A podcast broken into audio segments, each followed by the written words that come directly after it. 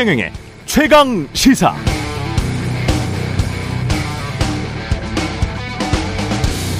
네, 불과 2주 전까지도 한국을 포함 세계 각국 정상들의 지지율을 조사했던 모닝 컨설트라는 미국 여론조사 기관이 있었습니다. 여기서 한국의 윤석열 대통령은 취임 이후 수개월 동안 최하위를 기록했죠. 바로 직전 조사 때도 꼴찌였는데요. 그런데 어제 발표된 조사를 보니까 한국과 체코가 빠져 있습니다.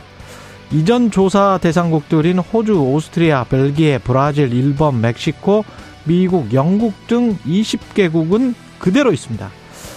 흥미롭습니다. 누군가의 요청에 의해서 한국이 이 조사 대상에서 빠진 것일까요? 아니면 다른 내부적 이유가 있었던 것일까요? 모닝 컨설트는 홈페이지에서 한국과 체코 대통령의 지지율은 잠시 이용이 불가능하며 현재 이 이슈를 풀어보기 위해 노력하고 있다. 이렇게 적어 놨더군요.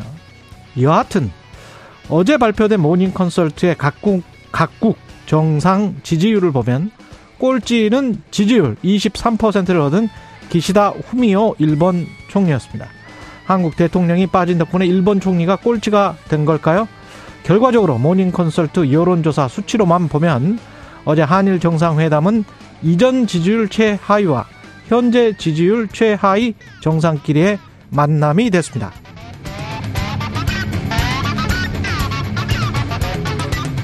네, 안녕하십니까. 3월 17일 세상에 이익이 되는 방송 최경영의 최강시사 출발합니다. 저는 KBS 최경령 기자고요.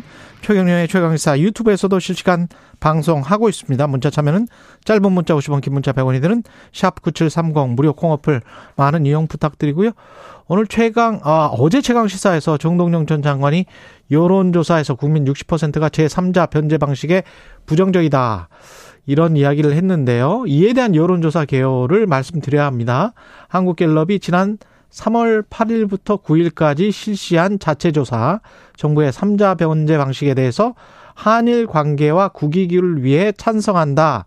35%, 하, 일본의 사과와 배상이 없어서 반대한다. 59%로 나타났습니다. 자세한 내용은 한국갤럽 홈페이지 참조하시면 되고요. 오늘 최강 시사 한일 정상회담 성과와 과제 관련해서 양기호 성공회 대학교 일본학과 교수와 짚어보고요. 3부에서는 전두환 씨 손자 전원 씨의 폭로 관련해서 전두환 일가의 재산을 추적 취재해온 뉴스타파 한상진 기자와 이야기 나눠보겠습니다.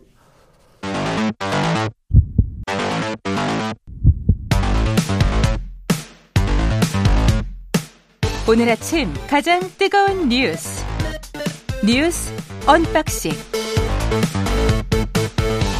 자 뉴스 언박싱 시작해 보겠습니다. 오늘은 확장판입니다. 민동기 기자 김민하 평론가 나와있습니다. 안녕하십니까? 안녕하십니까? 예 그리고 제가 오프닝에서 언급된 모닝 컨설트 있잖아 20개국 조사 그거는 3월 18일부터 14일까지 조사한 내용입니다. 참고로 말씀드리겠습니다. 그거는 뭐 국제조사긴 한데 또 여기는 또 한국이기 때문에 예.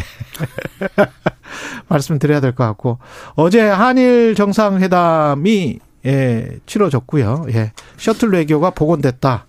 정부의 뭐 발표입니다. 한일 군사 정보 보호 협정 지소미아 종료 유예 철회 그리고 정상 간 외교 재개, 일본 측의 수출 규제 해제와 한국 측의 WTO 제소 철회, 뭐 한미일 안보 협력 강화 이런 것 등에 합의를 했습니다.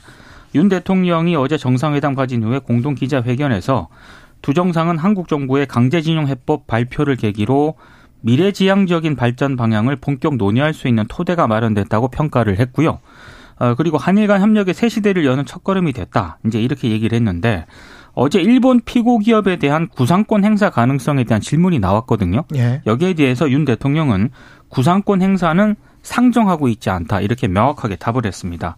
근데 기시다 총리 같은 경우에는 뭐 강제 동원에 대한 사과라든가 과거사와 관련해 진전된 입장을 전혀 내놓지 않았습니다. 그리고 음. 한일 관계 회복을 위해서 일본에 강제 동원 면제부를 줬다 이런 비판도 제기가 되고 있는데요. 근데 일본 언론이 보도한 내용이 몇 가지가 있는데 이게 예. 논란을 불러일으키고 있습니다. 일단 교도통신이 보도한 내용은 음. 기시다 총리가 회담에서 한일 위안부 합의의 착실한 이행도 한국 측에 요청을 했다. 이렇게 이제 일본 정부 관계자 말을 인용해서 보도를 했거든요. 교도통신은 그렇게 보도했다. 그렇습니다. 그런데 여기에 대해서 어, 우리 대통령실 관계자는 일단 부인 즉답을 피했습니다.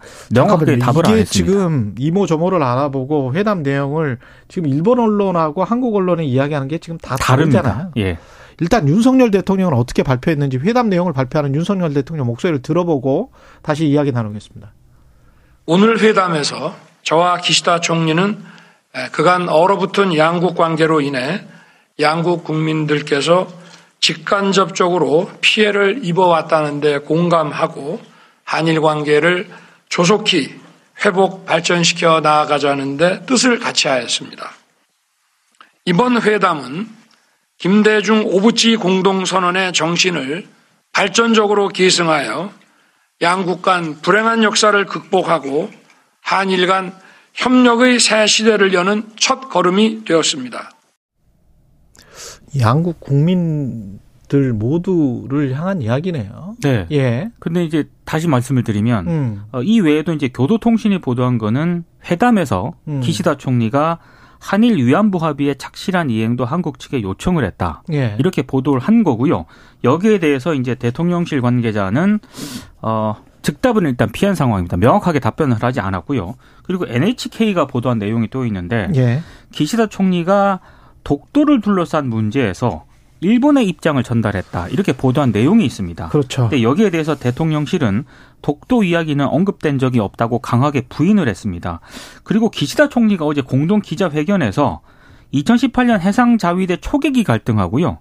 일본군 위안부 합의 등 남은 현안에 대한 질문을 받았거든요. 예. 이 질문에 대해서 기시다 총리는 지적한 점을 포함해서 과제나 현안에 대해서 속내를 감추지 않고 얘기해 나갈 계획이다. 이렇게 답을 했습니다. 그러니까 윤석열 대통령의 어떤 그런 기자회견 내용하고 일본 언론의 보도, 그 기시다 총리의 공동 기자회견 내용이 약간 온도차가 좀 느껴지는 그런 대목입니다. 그러니까 이걸 고 정상회담을 했는데 이제 어떤 것을 합의한 것이고 우리가 어떤 것을 얻은 것이냐라고 평가했을 때는 사실 성과. 그렇죠. 뭐에 합의했는지 그리고 어떤 성과를 거둔 것인지는 뭐 알 수가 없게 돼버린 상황입니다. 사실 성과라고 하는 것은 지금 이제 말씀하신 수출 규제 조치를 해제했다라는 건데 그것도 이제 이 소위 말하는 반도체 산업 관련된 세 개의 품목에 대해서 그동안 여러 가지 절차를 까다롭게 적용해 왔던 거를 일단은 거둬들이는 것이고 포괄적으로 이제 이른바 white white list, white list. 백색 국가라고 하는 그러니까는 수출이나 이런 것에 있어서 우대 조치를 받는 그러한 국가로 양국 간에 이 복구를 해주기로 한 것이냐.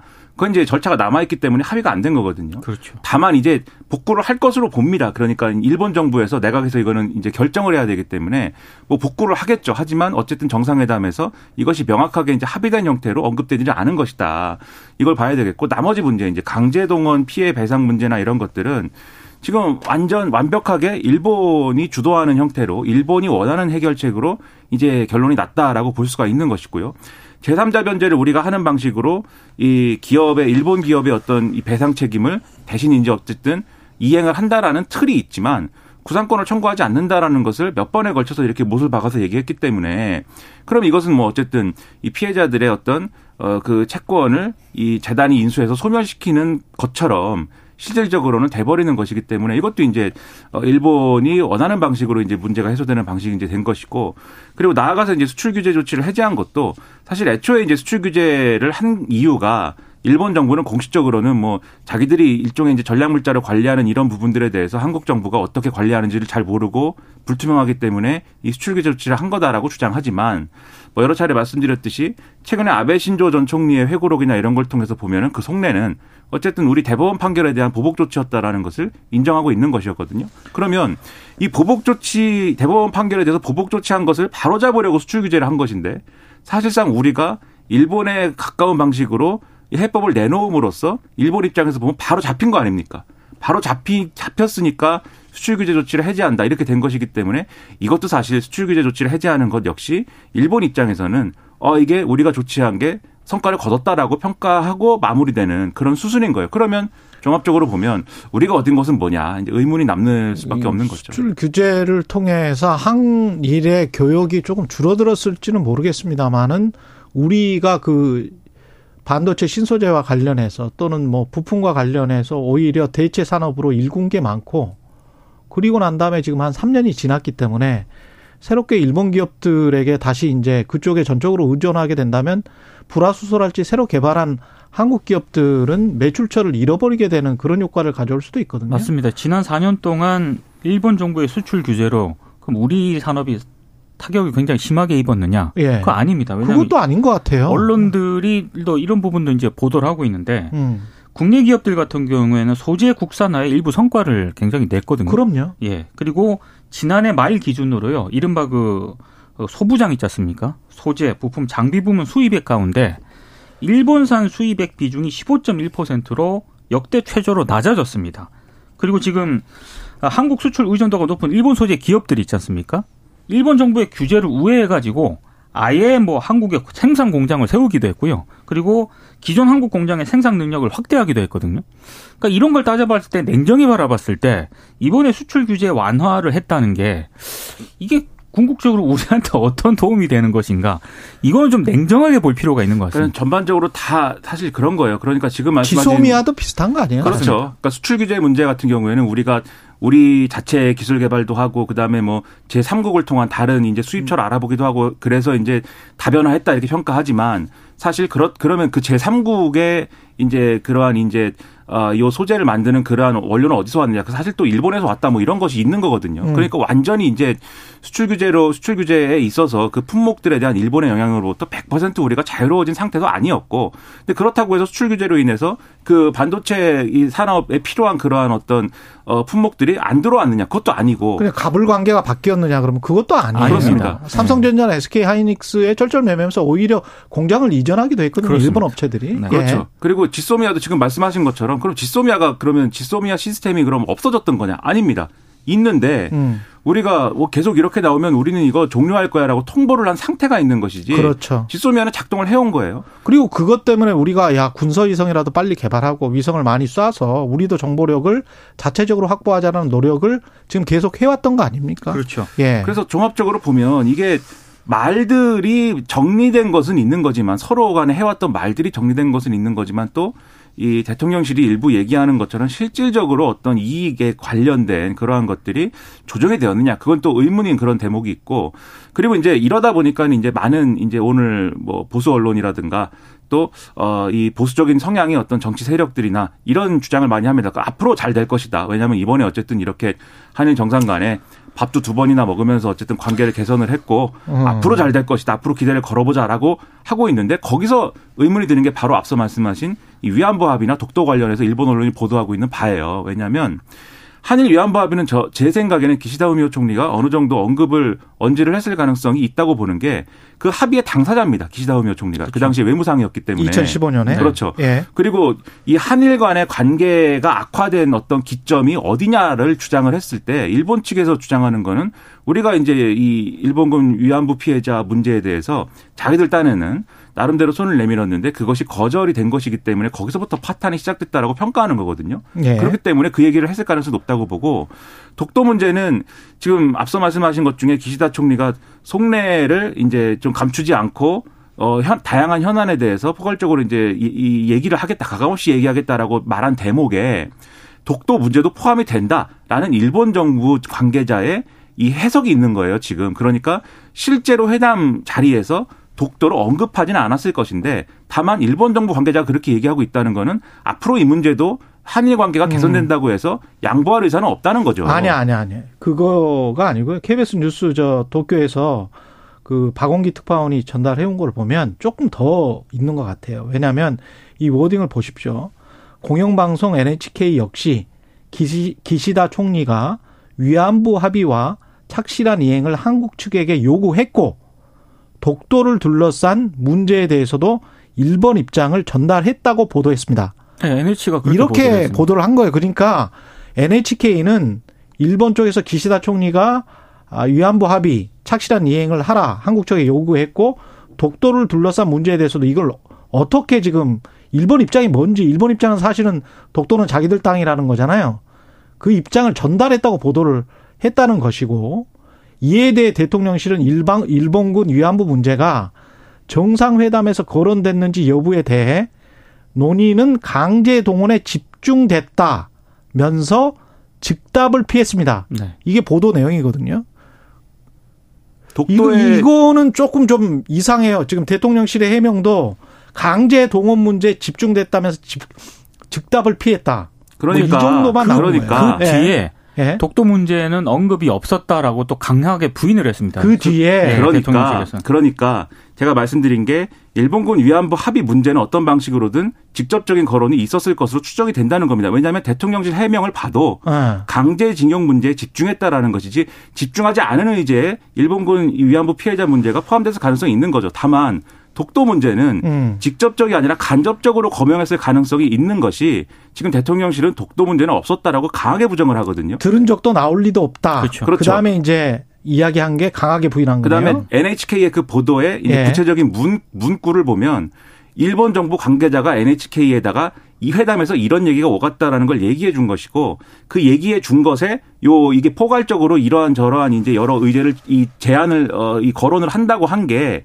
이게 그 의미다라고 이제 해석을 해 준 거예요. 그러니까 어쨌든 이게 보여주는 바가 실제로 이 양국 정상이 사실 2차를 가서 긴밀하게 두 사람만의 어떤 시간을 가졌기 때문에 여기서 어떤 문제가 어떤 수위로 거론됐는지를 우리가 다 알기는 어렵습니다. 하지만 이러한 일본 언론의 보도가 보여주는 것은 앞으로 한일 관계가 개선되더라도 이러한 굉장히 중요한 문제에 대해서는 양보할 의사도 없고 앞으로 문제 제기를 포기할 의사도 없다라는 점에 있어서 그러면 이제 한일 간의 관계 개선이라는 게 어디까지를 가는 거냐 이 회담으로 그걸 장담하기는 이 앞으로 미래에 대해서도 어렵다라는 거죠 이게. 이게 개선이 되고 있는 건지 계속 더 꼬이는 건지는 잘 모르겠습니다. 우리만 이렇게 선의로 해석하는 거 아니에요? 선임한 해석을 그렇게 하는 경향이 있는 것 같고 예. 특히 지소미아와 관련해서도요. 일단 몇 가지 우려가 이- 나오고 있거든요. 그러니까 기본적으로 일단 윤석열 정부가 강조하는 게 한미일의 어떤 그런 공조, 동맹 이런 걸 강조하지 않습니까? 근데 지금 어찌됐든 이 지소미아가 내포하고 있는 게 미국의 중국 봉쇄 전략에 빨려 들어갈 것이다. 우리 한국이 예. 이 지소미아 협정을 이제 정성화를 계기로 이런 우려가 또 하나 있고 또 하나는 이게 북한 미사일 경보 실시간 공유라든가 심지어 일부 언론이 보도하고 있는 내용을 보면은 상호 군수 지원 협정 체결에 나설 가능성이 있다 이렇게 보도를 하고 있거든요. 상호 군수 지원? 상호 군수 지원 협정이 뭐냐면은 한국군하고 일본 자위대가 유사시 탄약과 연료, 무기 부품 등을 주고받을 수 있도록 하는 그런 내용입니다. 근데 만약에 이제 여기까지 나아가게 되면은 일본 자위대 수송기와 함정이 탄약, 연료 등을 싣고 국내 항구와 공항에 들어올 수 있다는 거고요. 이 얘기는 거기 결국 일본 자위대 한반도 진출을 허용하게 된다는 그런 얘기인데 물론 어 군수 협정을 체결한다가 아니고 지금 지소미아가 완전 정상화가 되면은 그 다음 단계로 상호 군수 지원 협정까지 나아갈 수도 있다는 그런 전망이 나오고 있거든요. 이렇게 됐을 때 결국에는 뭐 미국의 어떤 그런 중국 배제 전략 뭐 이런 쪽으로 같이 빨려 들어가게 되면서 상당히 경랑의 소용돌이에 휘말릴 수도 있다 이런 얘기가 나오고 있는 거죠. 그러니까 군사적으로는 당장 굉장히 밀착되는 거예요. 한미일 간의 어떤 그러한 군사적 밀착이. 그런데 그런 군사적 밀착이 우리에게 이제 어떤 이익을 가져오는 거냐의 문제에 있어서는 이 한미일의 밀착이 결과적으로 가져오는 거는 군사적 긴장의 어떤 강화 아니겠습니까? 그리고 당장 이제 북한이 막 미사일을 쏘는 거에서도 볼 수가 있듯이 이러한 것들이 오히려 북한 입장에서는 더 군사적으로 자유롭게 미사일을 쏜다든지 행동할 수 있는 어떤 여지를 만들어 주는 거거든요. 예를 들어서 이제 일본의 어떤 적기제 반경 능력에 대해서 어제 말씀드렸는데 이 적기제 반경 능력이라는 게 윤석열 대통령도 그렇게 얘기를 했습니다만 북한이 미사일을 쏘는 게 일본 본토에 떨어질 것 같으면은 자기들이 반격할 수 있다 사전적으로 이게 적기제 반격 능력의 핵심이에요. 근데 그게 예를 들면은 그 반격을 하기 전에 여러 가지 사정을 뭐 알아보고 북한의 의도를 다 파악하고 실제로 미사일을 쐈을 때 일본 본토에 떨어지는 것이 과학적으로 증명이 되는 것까지 다 고려하면 그게 말이 안 되겠죠. 왜냐하면 그걸 하고 있는 동안 미사일을 쏠 수 있는 것이니까. 그렇죠. 그러면 우리 의사에 반해서 사실 그러한 군사 행동이 이루어질 가능성도 있는 것인데 그렇게 되면 그러한 그렇죠. 군사 행동이 이루어질 때 가장 먼저 타격받는 것은 어디냐? 일본이 아니고 사실 우리입니다. 그것은. 한국이죠. 네. 그러면 이런 어떤 정세의 형성이 우리의 국익에 어떤 이득이 있는 것이냐는 추가로 설명돼야 될 부분이고 국민들을 설득해야 될 문제인데 지금 이 제3자 변제도 그렇고 한일 정상회담까지 이르는 과정도 그렇고 그 결과에 대해서도 물론 이제 대통령이 돌아와서 설명을 하겠지만 이런 문제는 별로 이제 어떤 국민들에 대한 설득이나 야당에 대한 뭐 접기나 이런 것조차도 없이 진행이 막 된 거거든요. 그리고 어제 이제 그러면 이제 이것에 대한 어떤 정당성을 부여하기 위해서 정경련하고 개의단련이 또 기금 그이 만드는 거 있지 않습니까? 그것도 어제 발표를 했는데 내용을 보면은 어느 기업이 어느 일본 기업이 돈을 내는 것인지 이 기금에서 어떤 사업을 하는 것인지 이런 내용도 전혀 준비된 것이 없어요. 음. 게이단련하고 정경련이 그냥 발표를 우린 앞으로 이런 돈을 모으기로 했습니다만 발표를 한 것이지. 그럼 이것은 굉장히 급하게 졸속적으로 추진이 된 것이고 그 핵심은 일본의 선의에만 기대서 이렇게 우리가 많이 해주면 일본도 뭘 해주리라라는 그러한 기대만을 가지고 이루어진 협상이 아니냐 이런 비판을 피하기가 어렵다라는 겁니다. 게다가 뭐 장학금 수혜 대상자들도 누군지는 모르겠고요. 그렇죠. 그렇죠. 그리고 일본은 아주 유명한 뭐 문무성 장학금이라는 게 수십 년 동안 존재를 해왔고 네. 그것 때문에 이제 혜택을 받아서 일본에서 어. 잘 공부를 했었던 한국 학생들도 있고 그래서 이미 기존에 장학재단이나 이런 것들이 있고 그런 혜택을 받고 있는 학생들이 한국 학생들도 있고 또 역으로 또 일본 학생들도 한국에 많이 오고 있는데 네. 그러면서 장학금을 받고 있는데 이게 어떤 다른 의미가 있다는 건지는 판단을 해보시기 바랍니다. 참 잘 모르겠습니다. 그리고 구체적으로 예. 지금 어제 장학금을 주겠다는 건지조차도 사실 정확하게 언급이 안 돼 있어요. 그래서 예. 일각의 기대는 강제동원 피해자들의 후손들에게 혹시 이렇게 좀 간접적으로 지원하는 방식이면 그것도 의미가 있지 않겠느냐라는 선의의 해석을 또 하려고 했는데 그 내용이 또 없습니다. 그런 내용이 아무것도 없는 거예요. 그러니까 졸속적이다. 이 비판을 피할 수가 없다는 겁니다. 그리고 자꾸 우리가 북한에 대한 억제력만 생각을 하는데 우크라이나랄지 유럽에서 일어나는 상황 그- 그리고 중국과 대만 이쪽 문제에 우리가 부담을 갖고 더 빨려 들어가게 되는 상황으로 계속 가고 있는 것 같아가지고 그렇죠. 그것도 좀 정부가 잘 생각을 해보시기 바랍니다. 날씨와 교통정보 듣고 다시 돌아오겠습니다. 네, 뉴스 언박싱 다시 시작하겠습니다. 김민하 평론가 민동기 기자와 함께하고 있습니다. 윤석열 대통령이 어제죠. 이거 주 60시간 이상은 무리다. 이거 좀 다시 재검토하라. 이런 이야기를 했다는 거죠.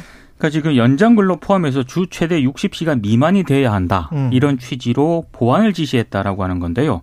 지금 정부가 보완 과정을 거치고 있지 않습니까? 그러니까 가이드라인으로 좀 작용하지 않겠느냐 이런 전망이 나오고 있습니다. 근데 어찌 됐든 의견 수렴이라든가 사전 조율 미비 등을 노출해서 정책 혼선에 대한 비판을 좀 피하기가 어려울 것으로 보이는데요. 이게 입법 예고했던 상태 아닙니까? 아, 그렇습니다. 지금 예. 골격이 잡혀가지고요. 3개월간 정부가 사실상 논란을 방치했다가 그 뒷북 보완에 나선 것 아니냐라는 그런 지적도 나오고 있고요. 69시간을 찾아보니까 지난해 여름 6월부터 나왔던데. 그렇습니다. 이게 언론 보도에. 예. 아, 그리고 일단 어 이게 이제 대통령이 보완 지시를 하긴 했습니다만 그래도 지금 뒷북 보완이라는 그런 비판을 받을 수밖에 없는 게 원래 이 정부 안의 뼈대가 미래노동시장 연구회가 지난해 12월 발표한 권고안을 토대로 했거든요. 맞아요. 그 당시 발표 당시부터 이 주 최대 69시간 노동을 허용하는 안이었거든요. 음. 그래서 이것 때문에 주요 쟁점으로 부상이 됐고 발표가 되자마자 야당과 노동계가 이거는 좀 말이 안 되는 거다라고 비판을 해왔는데 지금까지 이 비판에 대해서 그럼 정부가 이건 뭐 제대로 못 들었다는 그런 얘기인지 아무튼 고용노동부가 대통령은 몰랐다는 이야기인지. 뭐 그런 네. 부분까지도 일단 포함해서요. 고용노동부가 이거를 굉장히 전격적으로 지금 의욕적으로 추진을 하다가 대통령의 보완 지시를 받고 사실상 지금 멘붕 상태에 빠졌다 이런 보도까지 나오고 있습니다.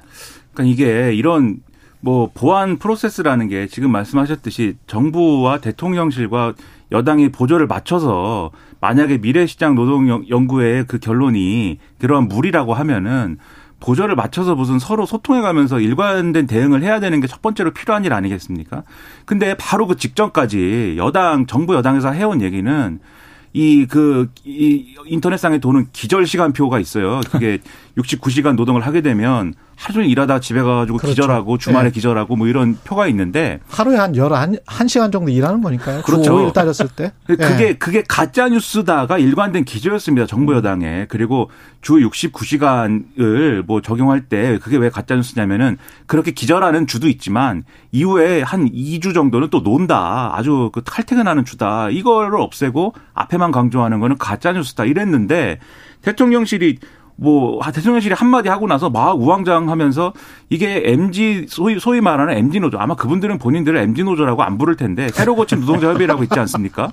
그분들까지도 반대한다 뭐 이렇게 얘기가 되니까 갑자기 거기에 50대도 있어요. 맞아요. 그렇죠. 네. 갑자기 얘기가 이렇게 막 굴러가기 시작하는 거예요. 이게 그래서 언론들이 왜 이러나 분석을 나름대로 하고 있는데 최근에 여론조사나 이런 것들을 잘 보면 정부가 어쨌든 지지율의 하락을 감수하고 밀어붙이는 이 강제 동원 피해 배상 문제 여기와 관련돼서 이 해법과 관련된 20대 이 20대에서 30대 초반까지 젊은층 지지율은 그렇게까지 하락은 안 했다. 이렇게 보지만 주 69시간이다라고 하는 문제에 대해서는 지지율 하락에 어떤 이유가 되고 있다. 그렇다면 앞으로 뭐 뭘 하든 간에 이 고령층은 일단 어쨌든 현 정권에 대한 지지세가 이제 상당히 강한 것이고 음. 젊은 층이 여기에 호응해 줘야 나름대로의 이 명분이 생기는데 젊은 층의 지지 없이 여러 가지 과제들을 정부가 추진하려고 하면 이 문제에 걸림돌이 되지 않겠느냐. 그럼 60시간이라는 그 숫자는 어떻게 나온 거예요? 그것도 사실 기준이 없는 거죠. 그러니까 이게 69시간은 아까 학자들이 이야기를 공고를 했죠. 한 거라며요. 네. 그 근데, 정도까지는 음.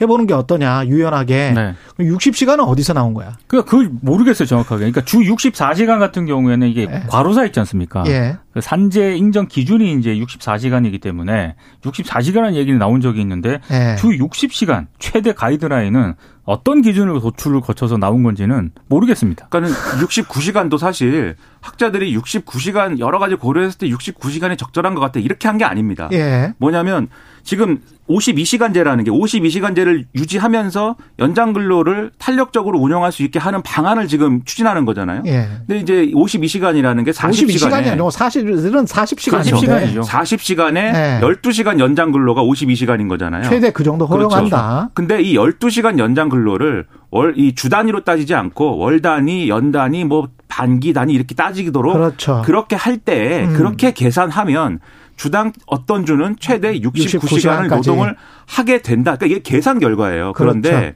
이게 중간에 11시간 휴식 보장이 들어가 있는 경우를 합해서 계산을 한 것인데 이걸 만약에 없애는 경우에는 그러면 노동자 건강권을 아무것도 보장하지 않는 해법이 될 수 있기 때문에 그런 경우에는 과로사 인정 기준인 64시간을 상한으로 적용해라. 아. 그러니까 요거는 나름대로의 근거, 요 문맥의 근거들이 있는 거죠. 예, 그런데 그러네요. 어제 대통령이 말씀했다는 이제 야 60시간 이상은 좀 무리한 거 아니냐 잘 이렇게 모르겠어요. 얘기했다는 거는 그 기준은 뭐냐라고 했을 때는 답할 말이 없는 거죠 그건 본인의 경험에서 나온 거 아니에요? 그 모르겠습니다 그건 이제 검사들의 뭐 시간인지는 예. 모르겠는데 아니, 그래서 왜냐면 그 전에 120시간을 이야기를 했기 때문에 네. 반 반이다 반이다. 반 뭐 정도를 60시간 하자. 정도는 괜찮지 않나 뭐 이런 이야기인 아니 거 근데 좀? 답답한 게 예. 대통령이 보안 지시를 하면서 더 다양한 의견을 들어 들어라 이렇게 얘기를 한 거 아니겠습니까? 예. 근데 이게 원래 이 권고안을 발표한 뒤 한 5개월 동안 재계 경영계 간담회는 가- 계속 가졌거든요. 그러니까 음. 그때부터 노동계 쪽에서는 왜 우리 얘기를 안 듣느냐. 그렇죠. 그래서 나온 게 이제 이른바 MZ 세대 노조와 이제 의견을 듣기 시작을 한 겁니다. 근데 그 8천 명만 이야기를 듣는다는 게 그러니까 근데 이른바? MZ 세대 노조 말고 노조 많거든요. 예. 왜 다른 노조 얘기는 안 들었던 것이냐. 이런 얘기가 지금 뒤늦게 나오는 거죠. 그러니까는 어떤 주장을 할 때 예를 들면 민주노총이나 한국노총이 주장했다고 해서 그게 그냥 기득권의 주장이고 그냥 어떤 불순한 의도가 실린 뭐 아주 어, 그 음흉한 사람들의 주장이다 이제 이렇게 간주하면 오히려 정책에서 이런 혼란이 발생할 수 있는 거고요. 대화가 안 되는 거죠. 그렇게. 그렇죠. 그리고 예. 이게 이게 그리고 일관된 대응이 필요하다고 말씀드린 게 대통령의 주 60시간 이상은 무리다라는 발언이 나오는 그 시점에 여당하고 이 아까 말씀드린 MZ 세대 노조라고 언론이 이름 붙이고 여당이 그렇게 부르는 이 새로 고침 노동자 협의회 측하고 이 관련된 대화를 하고 있는 상황이었어요. 거기서도 여당의 주요한 어떤 이 설득의 어떤 방향은 실제 이 연장 근로를 유연화해 가지고 탄력적으로 이 구성하는 이 개편안을 적용을 해도 주 69시간이 되는 경우는 많지 않을 것이고 없 그건 굉장히 특별한 경우가 없다라는 걸 취지로 지금 설명을 하고 있었거든요. 음. 끝나고 나와 보니까는 대통령이 60시간 이상은 안 되게 이른바 상한을 둬라라고 얘기를 하니까 사실 여당의 설득이 그러면은 아무런 의미가 없어지는 거 아닙니까? 그러면 이런 이 비효율적인 어떤 과정을 왜 거치는 것이냐. 저는 상당히 당정 간의 손발이 맞고 있는 것이냐도 의문이고 고용노동부는 지금 완전 멘붕 상태라는 게 언론의 보도예요. 왜냐하면 네. 추진해 오던 바가 대통령의 한마디로 다 뒤집히는 거지 않습니까? 그러니까 이게 국정상의 혼란이다라는 겁니다. 당정 관계 그다음에 대통령실과의 관계에 있어서 좀 생각을 해보셔야 되는 게 최강 시사에 나와서 노동부 장관 나와가지고 이거 옹호를 했었고 직접 말씀을 하셨죠. 집권 여당 의원들 다 나와서 옹호를 했었고요. 총리도 SNS를 통해서 옹호를 했거든요. 그러면 지금 대통령이 말을 바꿨기 때문에 지금은 다른 입장을 내야 되는 거잖아요. 그게 말이 됩니까? 그렇죠. 그냥 그때부터 다른 생각이 있었으면 아 이게 낫지 않을까요? 이렇게 이야기를 해야 되는 게 정상적인 민주주의 사회 아니에요? 네. 심지어 그 국, 뭐, 뭐 하는 거예요? 이게 다 줄 서가지고? 그러니까 이런 비판하는 목소리에 대해서 좌파 예. 선동에 속지 말라고까지 얘기가 나왔었거든요. 그러니까 지금 이게 설명이 안 되다 보니까 여당도 그렇고 아, 고용노동부 장관이 정책 홍보를 잘못했다. 뭐 이렇게 가는데 정책 홍보를 잘못했다. 그렇죠. 네. 애당초 69시간이 아니었다. 그거 그 그것은 과도한 주장이었다. 그 근데 그 계산은 다시 다시 말씀드리지만 69시간을 못 박아서 그것이 목표였던 게 아니고 몇 개월 동안 이렇게 이야기를 그렇죠. 해놓고 정보 그렇죠. 정책을 적용하면 69시간이라는 계산이 나온다라는 걸 지금 얘기하고 있는 건데 음. 여러모로 그러니까 이해가 안 되는 상황이고 애초에 52시간이라는 게이 악한 것이다라는 규정으로부터 출발해서 이렇게 된 게 아닌지를 돌아볼 필요가 있다고 생각을 합니다. 이재명 민주당 대표 체포동의안 부결 이후에 민주당은 첫 의원총회를 가졌고 그리고 이재명 대표가 참석하는 첫 의원총회를 가졌습니다. 네, 예. 근데 이제 일부 발언이 전해졌는데요. 총선에서 지면 내 정치도 끝난다. 승리를 위해 어떤 일도 할 수 있다. 이렇게 얘기를 했습니다. 이 발언을 두고 이제 언론들의 해석이 어제 이 내용을 오영환 원내대변인이 이제 브리핑을 가졌거든요. 이 내용을 하면서 별도 해석을 붙이지는 않겠다. 이렇게 얘기를 했는데 언론들의 해석은 일단 자신에 대한 거치 압박이 일단 문제제기가 일부 나오고 있지 않습니까? 그래서 당내 반발을 잠재우기 위한 어떤 가능성 또 하나는 사퇴 가능성도 열어둔 것 아니냐 이렇게 해석을 하고 있고요. 또 의총에 참석한 또 이른바 친이계 의원이 일부 언론과 인터뷰에서 이런 얘기를 하고 있습니다. 일부에선 총선까지 이재명은 절대 물러나지 않고 총선을 망칠 거라고 하지만 이재명 대표 스스로 누구보다 총선 승리가 절박한 과제라는 거를 강조를 한 것이다. 그래서 재판 상황이라든가 민심에 따라서 판단하는 시점이 올 것이다. 이렇게 얘기를 하고 있습니다. 어쨌든 이재명 대표가 뭐 지지층도 설득하고 당원도 설득하고 또 의원들도 설득하는 행보에 나서고 있기 때문에 그러한 설득을 통해서 나름대로의 국면에 대한 출구 전략을 마련할 수 있다면 그럼 또 국민들이 그것에 대해서 그러한 어떤 리더십에 대해서 평가를 하겠죠. 그래서 그 점에 방점을 두고 움직이는 건 필요한데 다만 그러면 이재명 대표와 가까운 사람들이 이걸 좀 보조를 해줘야 됩니다. 뒷받침을 해줘야 됩니다. 왜냐하면 이게 또 논란이 되고 있는 게 그 문제가 되고 있는 당원 80조 있지 않습니까? 이거를 삭제하자라는 취지의 논의를 또 이 당 정치 혁신인가 하는 이름의 기구가 있지 않습니까? 음. 그 기구에서 추진한다고 하니까 또게 그게 또? 하나의 불씨가 되고 있거든요. 그 왜 당원 왜, 당규를 왜, 왜 삭제한다는 거예요? 그것이 검찰에 의해서 기소가 되거나 하면은 당직을 이제 저 이 못 못 가지지 못하게 하는 거지 않습니까? 음. 그러니까 이제 기소되면 사퇴해야 되는 거 아니냐라는 논란이 되는데 지금 논란, 시점에 논란 자체를 이제 아예 그 삭, 조항을 삭제함으로써 이제 없애버리겠다라고 하는 건데요. 삭제하는 논란이 논란을 또 일으킬 것 같은데. 그렇죠. 그렇죠. 예. 그러니까 그런 그런 대응이 나오면은 예. 이재명 대표의 이런 나름의 설득의 노력이나 이런 것들이 진정성 있게 받아들여지겠습니까? 그러니까 이런 점들을 해소하기 위해서도 추가적인 노력이 있어야 됩니다. 민주당이 국민의 신뢰를 회복하는 게 중요한 것이지 음. 이런 자기들끼리 서로의 어떤 싸움과 서로 누가 더 많이 가지느냐 이 싸움이 중요한 게 아니다. 이 그렇죠. 점을 생각을 해야죠. 그럼 민주당 내부 혁신하고 뭐 정치적으로 해야 될 것은 하고 그러나 가장 중요한 거는 또 결국은 재판에서 어떤 사실이 밝혀지는가. 그렇죠. 그렇죠. 예, 거기에 따라서 또 변수는 많이 음. 달라질 것 같습니다. 북한은 ICBM 도발을 했는데 1분 정도도 안 남아서 짧게 소식만 전하고 예, 끝내겠습니다. 그러니까 이게 한일 정상회담 출범 그러니까 떠나기 전에 이제 발표를 한 거거든요. 그렇죠. 몇 시간 전에 발표를 했는데 기본적으로 최근 들어서 이제 ICBM이라든가 이런 걸 많이 좀 쏘고는 있는데요. 음. 이건 한일 정상회담을 겨냥한 것이다라고 하는 게 우리 합참 합참의 분석입니다. 쏘고 싶은데 이게 뺨 때려준 결과가 그렇죠. 됐다 이렇게 예. 생각이 됩니다. 예, 여기까지 듣겠습니다. 지금까지 민동기 기자 김민아 평론가였습니다. 고맙습니다. 고맙습니다. 잠시 후 2부에서는 양기호 성공회대 일본학과 교수와 한일 정상회담 짚어보고요. 예, 국민의힘 신임 수석 대변인 유상범 의원 만납니다.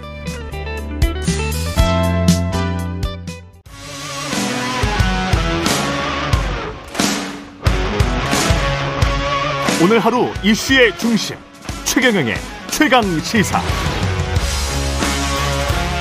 네, 어제 윤석열 대통령 한국 대통령으로는 12년 만에 일본 찾아서 한일 정상회담을 가졌습니다. 주 고배 총영사를 지낸 양기호 성공회대학교 일본학과 교수 나와 계십니다. 안녕하세요. 네, 안녕하세요. 예, 한일 정상회담 어제 어떻게 평가하시나요?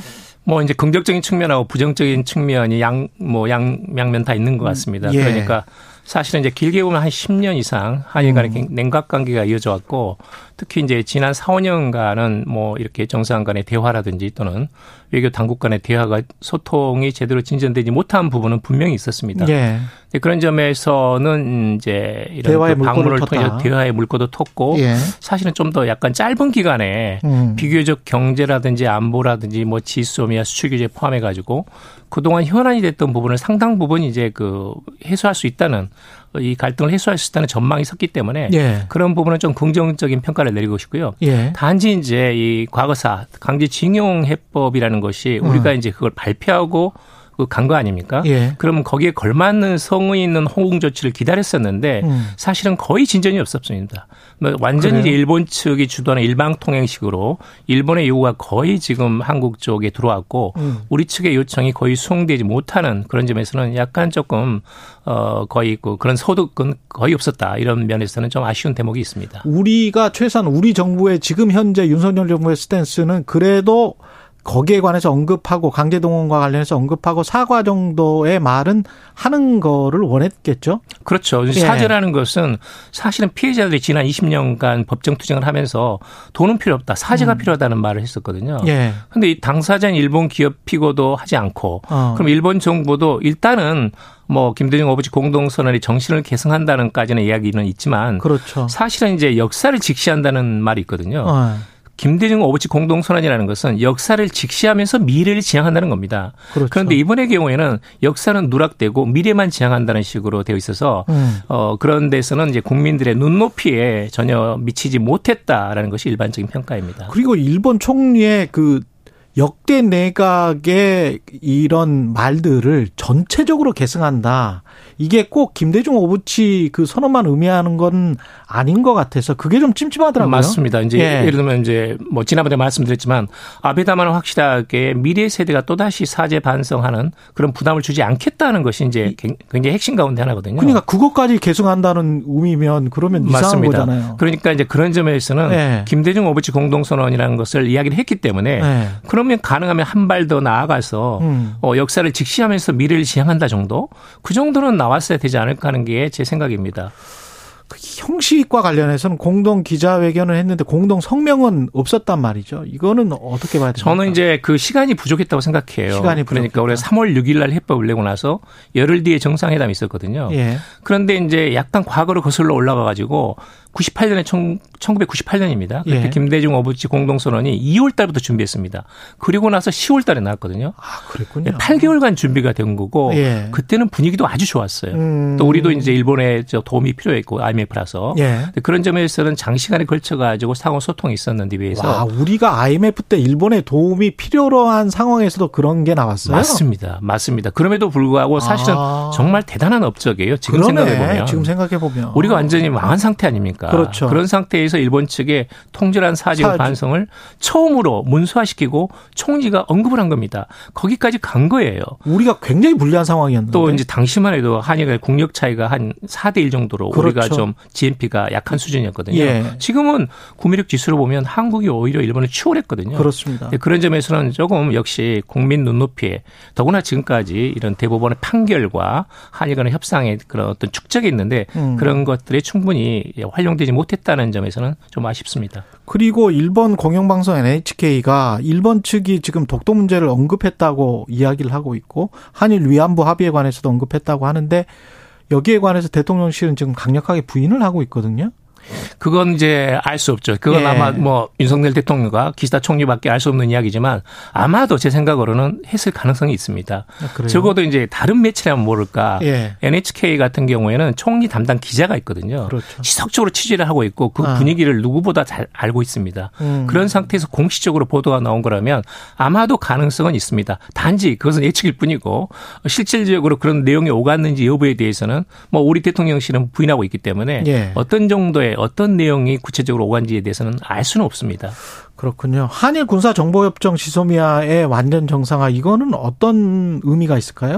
일단은 이제 신뢰 회복이거든요. 신뢰 회복. 신뢰 회복이고 쌍방 간의 최대 쟁점이 된 게 이제 대법원 판결을 두고 일본이 수출 규제를 그냥 그 단행을 했고 정말 이것은 말도 안 되는 이야기였지만 그래서 우리와 우리가 거기에 대한 대응 조치로 지소미아를 파기한 겁니다. 음. 근데 지소미아는 한일 군사정보 보호 협정인데 일본 측의 당시 논리가 한국을 믿지 못하기 때문에 수출 규제를 한다. 라는 것이었거든요.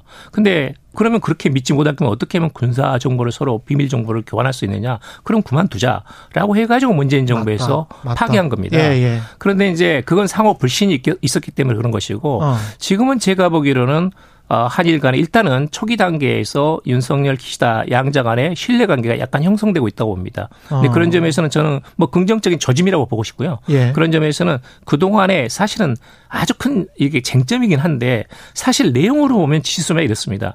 지소면은 한국과 러시아하고도 체결하고 있어요. 심지어 그렇습니다. 아, 그래요? 예, 지소면은 군사 정보라는 것은 내가 필요한 부분을 당신한테 주면 그건 비밀로 해줘야겠다.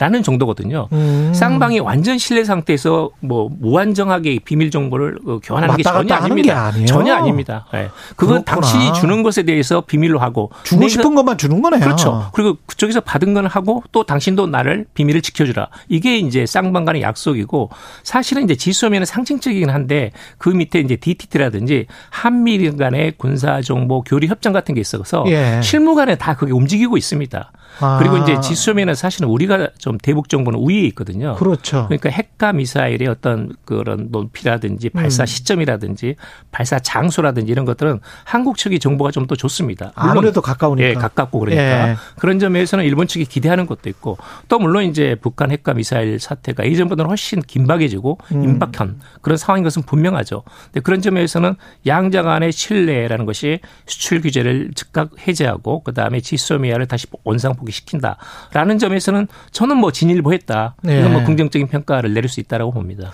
그 white list는 그때 배제를 했는데 이거를 완전히 이제 복귀시키지는 않았단 말이죠. 그러면 WTO 제소 취하했는데 수출 규제는 뭐 반도체 소재 관련해서 수출 규제는 푼다 이 정도로 괜찮은 겁니까?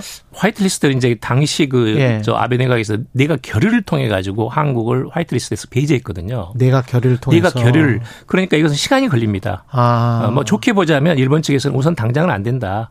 어, 잠깐 이거 내각 결의까지는 시간이 걸리고 또 여러 가지 국내에 이론도 다시 있기 결의를 때문에 해야 되니까. 예, 다시 또 그런 저 약간의 절차가 필요합니다. 음. 어, 그런 면에서는 사, 수출 규제를 일단 해제한 거, 예. 그다음에 우리 측에서 제소를 일단은 중단하거나 이제 중지한 거, 이 자체는 좀 이 균형이 맞습니다. 어. 단지 이제 white list는 우리도 우리도 일본을 지금 배제했거든요. 예. 그러니까 이제 쌍방간이 지금 남아 있는 겁니다. 아. 물론 이제 우리 측이 약간 좀 더 일본한테 받을 게 많죠. 예. 그러니까 반도체 생산의 핵심적인 아. photoresist라든지 불화수소 이런 것들은 압도적으로 일본이 우위에 있거든요. 그렇죠. 그러니까 예. 이제 우리가 그것을 안정적으로 받을 수 있으면 음. 지금 반도체 수출이 뭐 800억 달러 이상인데 그, 그 부분에 대해서 안정적인 소재 부품 공급이 가능하기 때문에 한국으로서는 대기업의 운신의 폭이 넓어지고 뭐 예상 가능해지고 그런 점에서는 비즈니스가 도움이 되는 거죠. 음. 저는 그건 필요한다고 보고요. 예. 단지 이제 우리 측도 그걸 이제 일본에 대해서 몇 개에 대해서는 지금 화이트리스트에서 배제를 했습니다. 아. 그건 이제 동, 동시에 조치를 한 것이고. 예. 어, 그래서 이것은 쌍방간에 앞으로 우리도 남아 있고 일본도 남아 있는 것이니까 음. 그 부분은 이제 가능하면 빠른 시일 내에 이것을 원상복구 시키는 것이 바람직합니다. 알겠습니다. 일본이 지금 지방선거가 4월에 있더라고요. 그러면 일본 여론은 지금 어, 한국 대통령 방문으로 좀 좋아졌습니까? 한국에 대해서 또는 기시다 총리의 지지율에 관해서는 어떻게 생각하세요? 올랐습니다. 확실하게 올랐습니까? 올랐어요. 지금 4%가 올랐는데 아, 지금 기시다 총리가 특별하게 이렇게 무슨 대책을 해가지고 국민들의 인기를 얻을 만한 조치가 있었던 게 아니거든요. 그렇군요. 네, 그런데 이것은 지금 한일 관계에서의 강제징용 쟁점은 일본 내에서 커다란 외교적인 과제였고 예. 사실은 상당 부분 일본의 외교적 승리에 가깝거든요. 아. 그런 점에서는 기시다 외교에 대해서 점수를 주고 있다 일본 국민들이 또 전반적으로 이제 윤석열 정부에 대해서 일본 국민들이 상당히 이제 긍정적으로 보는 면도 있고 해서 예. 이런 부분들이 전체적으로 좀 이 말하자면 오르고 있다. 어, 내각 지지율이 예. 이렇게 보면 됩니다. 두 분 다 술을 상당히 좋아하는 걸로 유명하잖아요. 기시다 총리도 뭐 주호라고 하던데 그런 것들이 양국 관계에 도움이 됩니까? 어, 역시 이제 우리 국민들의 눈높이로서는 못 미치죠. 예. 뭐 이건 두 사람의 개인적인 신뢰가 구축되는 거다고 음. 이건 국가의 입장이라는 게 있지 않습니까? 예. 뭐 외교라는 건 물론 대통령 외교가 가장 중요하지만 예. 기본적으로 외교라는 것은 원칙이 있고 어떤 지켜야 할 선이 있는 거거든요. 음. 근데 그런 점에서 너무 미흡하지만 사실은 이제 정상 외교 자체도 매우 중요합니다. 음. 특히 일본 사람들은 이제 스킨십 그러니까 상대방에 대해서 신용할 수 있느냐 없느냐를 가지고 가늠을 하거든요. 예. 근데 그런 점에서는 지금까지는 한국에 대한 불신이 심했고 그건 뭐 정치 지도자나 아니면 이제 자민당이나 일본 국민도 그런 부분이 없잖아 있었어요. 예. 그런 점에서는 어 예를 들면 어저께 뭐 나온 말로는 뭐 윤 대통령을 신용할 수 있다라는 식의 그런 발언도 있고 해가지고 부부 만찬이 이례적이었다며요.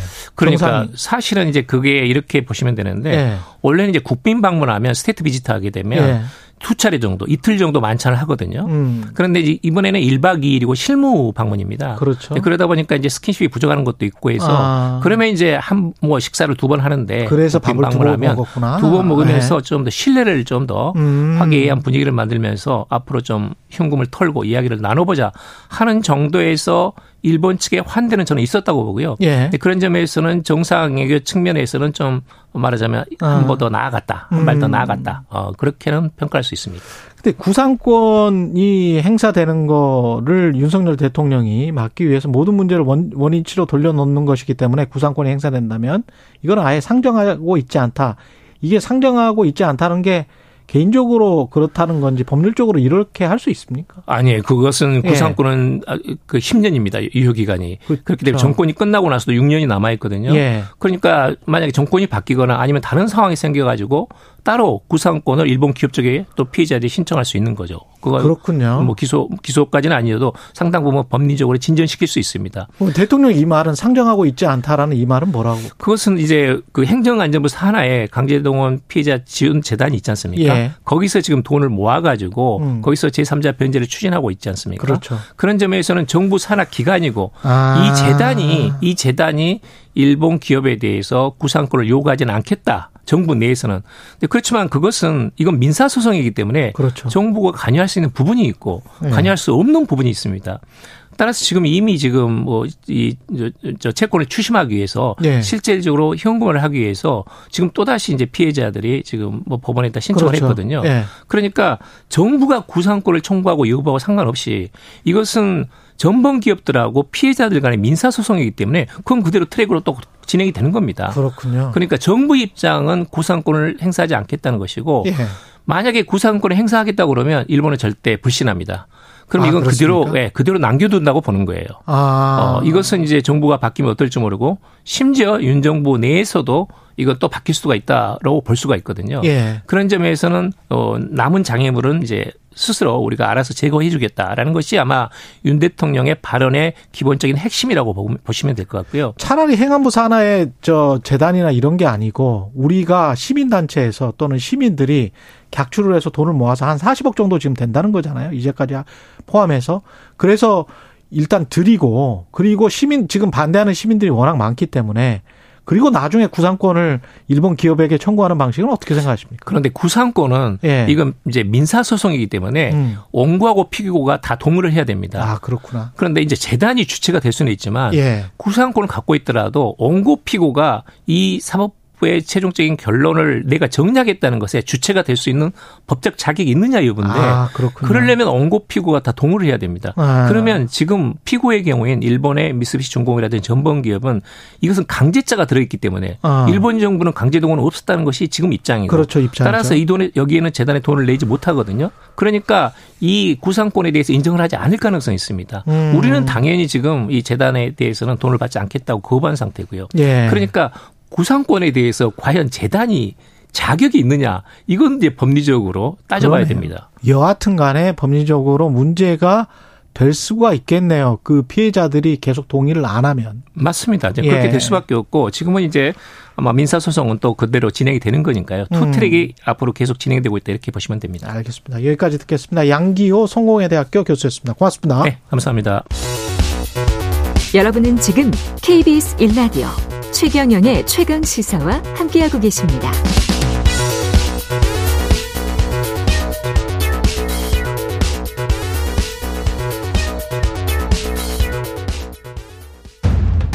오늘 하루 이슈의 중심. 당신의 아침을 책임지는 직격 인터뷰.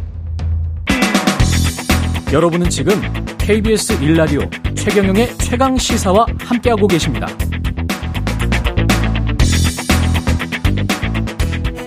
네, 새로 닷을 올린 김기현호 순항할 수 있을지 국민의힘 신임 수석 대변인이십니다. 유상범 의원 나오셨습니다. 안녕하세요. 예, 반갑습니다. 오랜만입니다. 예, 오랜만에 뵙겠습니다. 수석 대변인 임명 이후에는 처음이니까요. 축하드리고요. 네, 뭐, 예. 뭐 일주일도 안 됐는데 뭐. 이게 국민의힘 입장을 전달하는 가장 높은 자리죠. 수, 소감. 이- 근데 말을 한 번 잘못했다가 또 이상해질 수도 있는 그런 자리인 것 같기도 하고요. 높은 자리라기보다는 예. 마당새 자리 아니겠습니까? 마당새 자리다. 예. 뭐 제가 한 일- 짧은 기간이지만 음. 정책에 대한 이해도 높아야 되고 음. 또 민주당과의 관계에서 적절 시적절한 논평도 필요하고 그렇죠. 국정 철학에 대한 그 간결하면서도 메시지 있는 그러니까 메시지가 의미 있는 내용을 말씀드려야 되고 예. 그래서 항상 좀 바쁘게 어. 좀 시간을 보내는 것 같습니다. 예. 새로 꾸려진 국민의힘 지도부 당직 인선부터 좀 평가를 해봐야 될 것 같은데요. 당내에서 좀 아쉽다. 윤상현 의원은 최강시사 인터뷰에서 안철수 후보나 황교안, 천하람 후보의 의견을 들어서 당직 인선을 하는 게 연포탕 인사다. 근데 의견을 듣지 않고 했기 때문에 이게 연포탕 인사라고 하기는 좀 어렵지 않느냐 이런 이야기를 했- 했거든요. 뭐 내부적으로 예. 비판적인 관전평이 여러 가지 있을 수 있다. 음. 저는 이렇게 생각을 합니다. 그런 어, 이번 전당대는 뭐 잘 아시다시피 예. 어, 당정 일체 또는 당정 융합을 이뤄서 국정 안정을 이끌어가라는 당심의 명령에 의한 선거였습니다. 예. 그래서 친윤의 최고 아, 당 대표와 최고위원을 뽑았고 예. 그래서 이 후속 인사라는 예. 그런 당심을 반영할 수밖에 없는 인사입니다. 예. 다만 그 와중에도 연포탕을 실현하기 위해서 지명직 최고위원은 어. 유승민 계라고 하는 우리 강대식 의원을 하셨고 어. 대변인 중에도 김민수 대변인은 어 저 나경원 측 사람으로 아, 평가를 예. 받고 있습니다. 그 그리고 이어서 바로 우리 안철수 의원 예. 한, 저 황교안 전 대표를 바로 만나가지고 당의 화합과 뭐 통합을 논의하셨고요. 예. 결국 연포탕의 실현은 총선에 있어서 어 편파적이고 어 편파적인 어떤 공천이 아니라 예. 능력에 맞고 예. 또한 어 객관적이고 잡음 없는 음. 공천을 함으로써 그 실현이 예, 완성된다 저는 이렇게 생각을 합니다. 그래서 좀 지켜봐 공천이다? 주시고 네. 네. 뭐 결국은 공천이라보다는 이번 인사는 결국은 전당대회 당원들의 의사를 반영한 기본적인 인사고 그러나 음. 결국은 연포탕이라 당직 자체가 워낙 제한돼 있었지 않습니까? 예. 그러니까 그 연포탕의 실현이라는 것은 결국 이제 22대 총선을 치러야 되는 우리 그 당 리더십인데 거기서 이제 제대로 연포탕을 약속을 지키는 모습을 보여드릴 거다. 저는 이렇게 생각을 합니다. 그렇군요. 근데 아까 말씀하시다가 제가 어 귀기울여 들은 거는 친윤의 최고위원 대표를 뽑아줬다 이런 말씀을 하셨거든요. 예, 그렇습니다. 선택을 사- 하셨죠. 예. 어, 그 전에는 사실은 국회의원들 모두 그리고 당 후보 모두가 친윤이다 이런 스탠스가 아니었나 싶어가지고 대부분이 친윤인 것은 사실이죠. 예 네. 대부분은 친윤이다. 네. 이준석계나 이쪽은 친윤은 아닌 겁니까 그러면? 그분들이 친윤이라고 하던가요?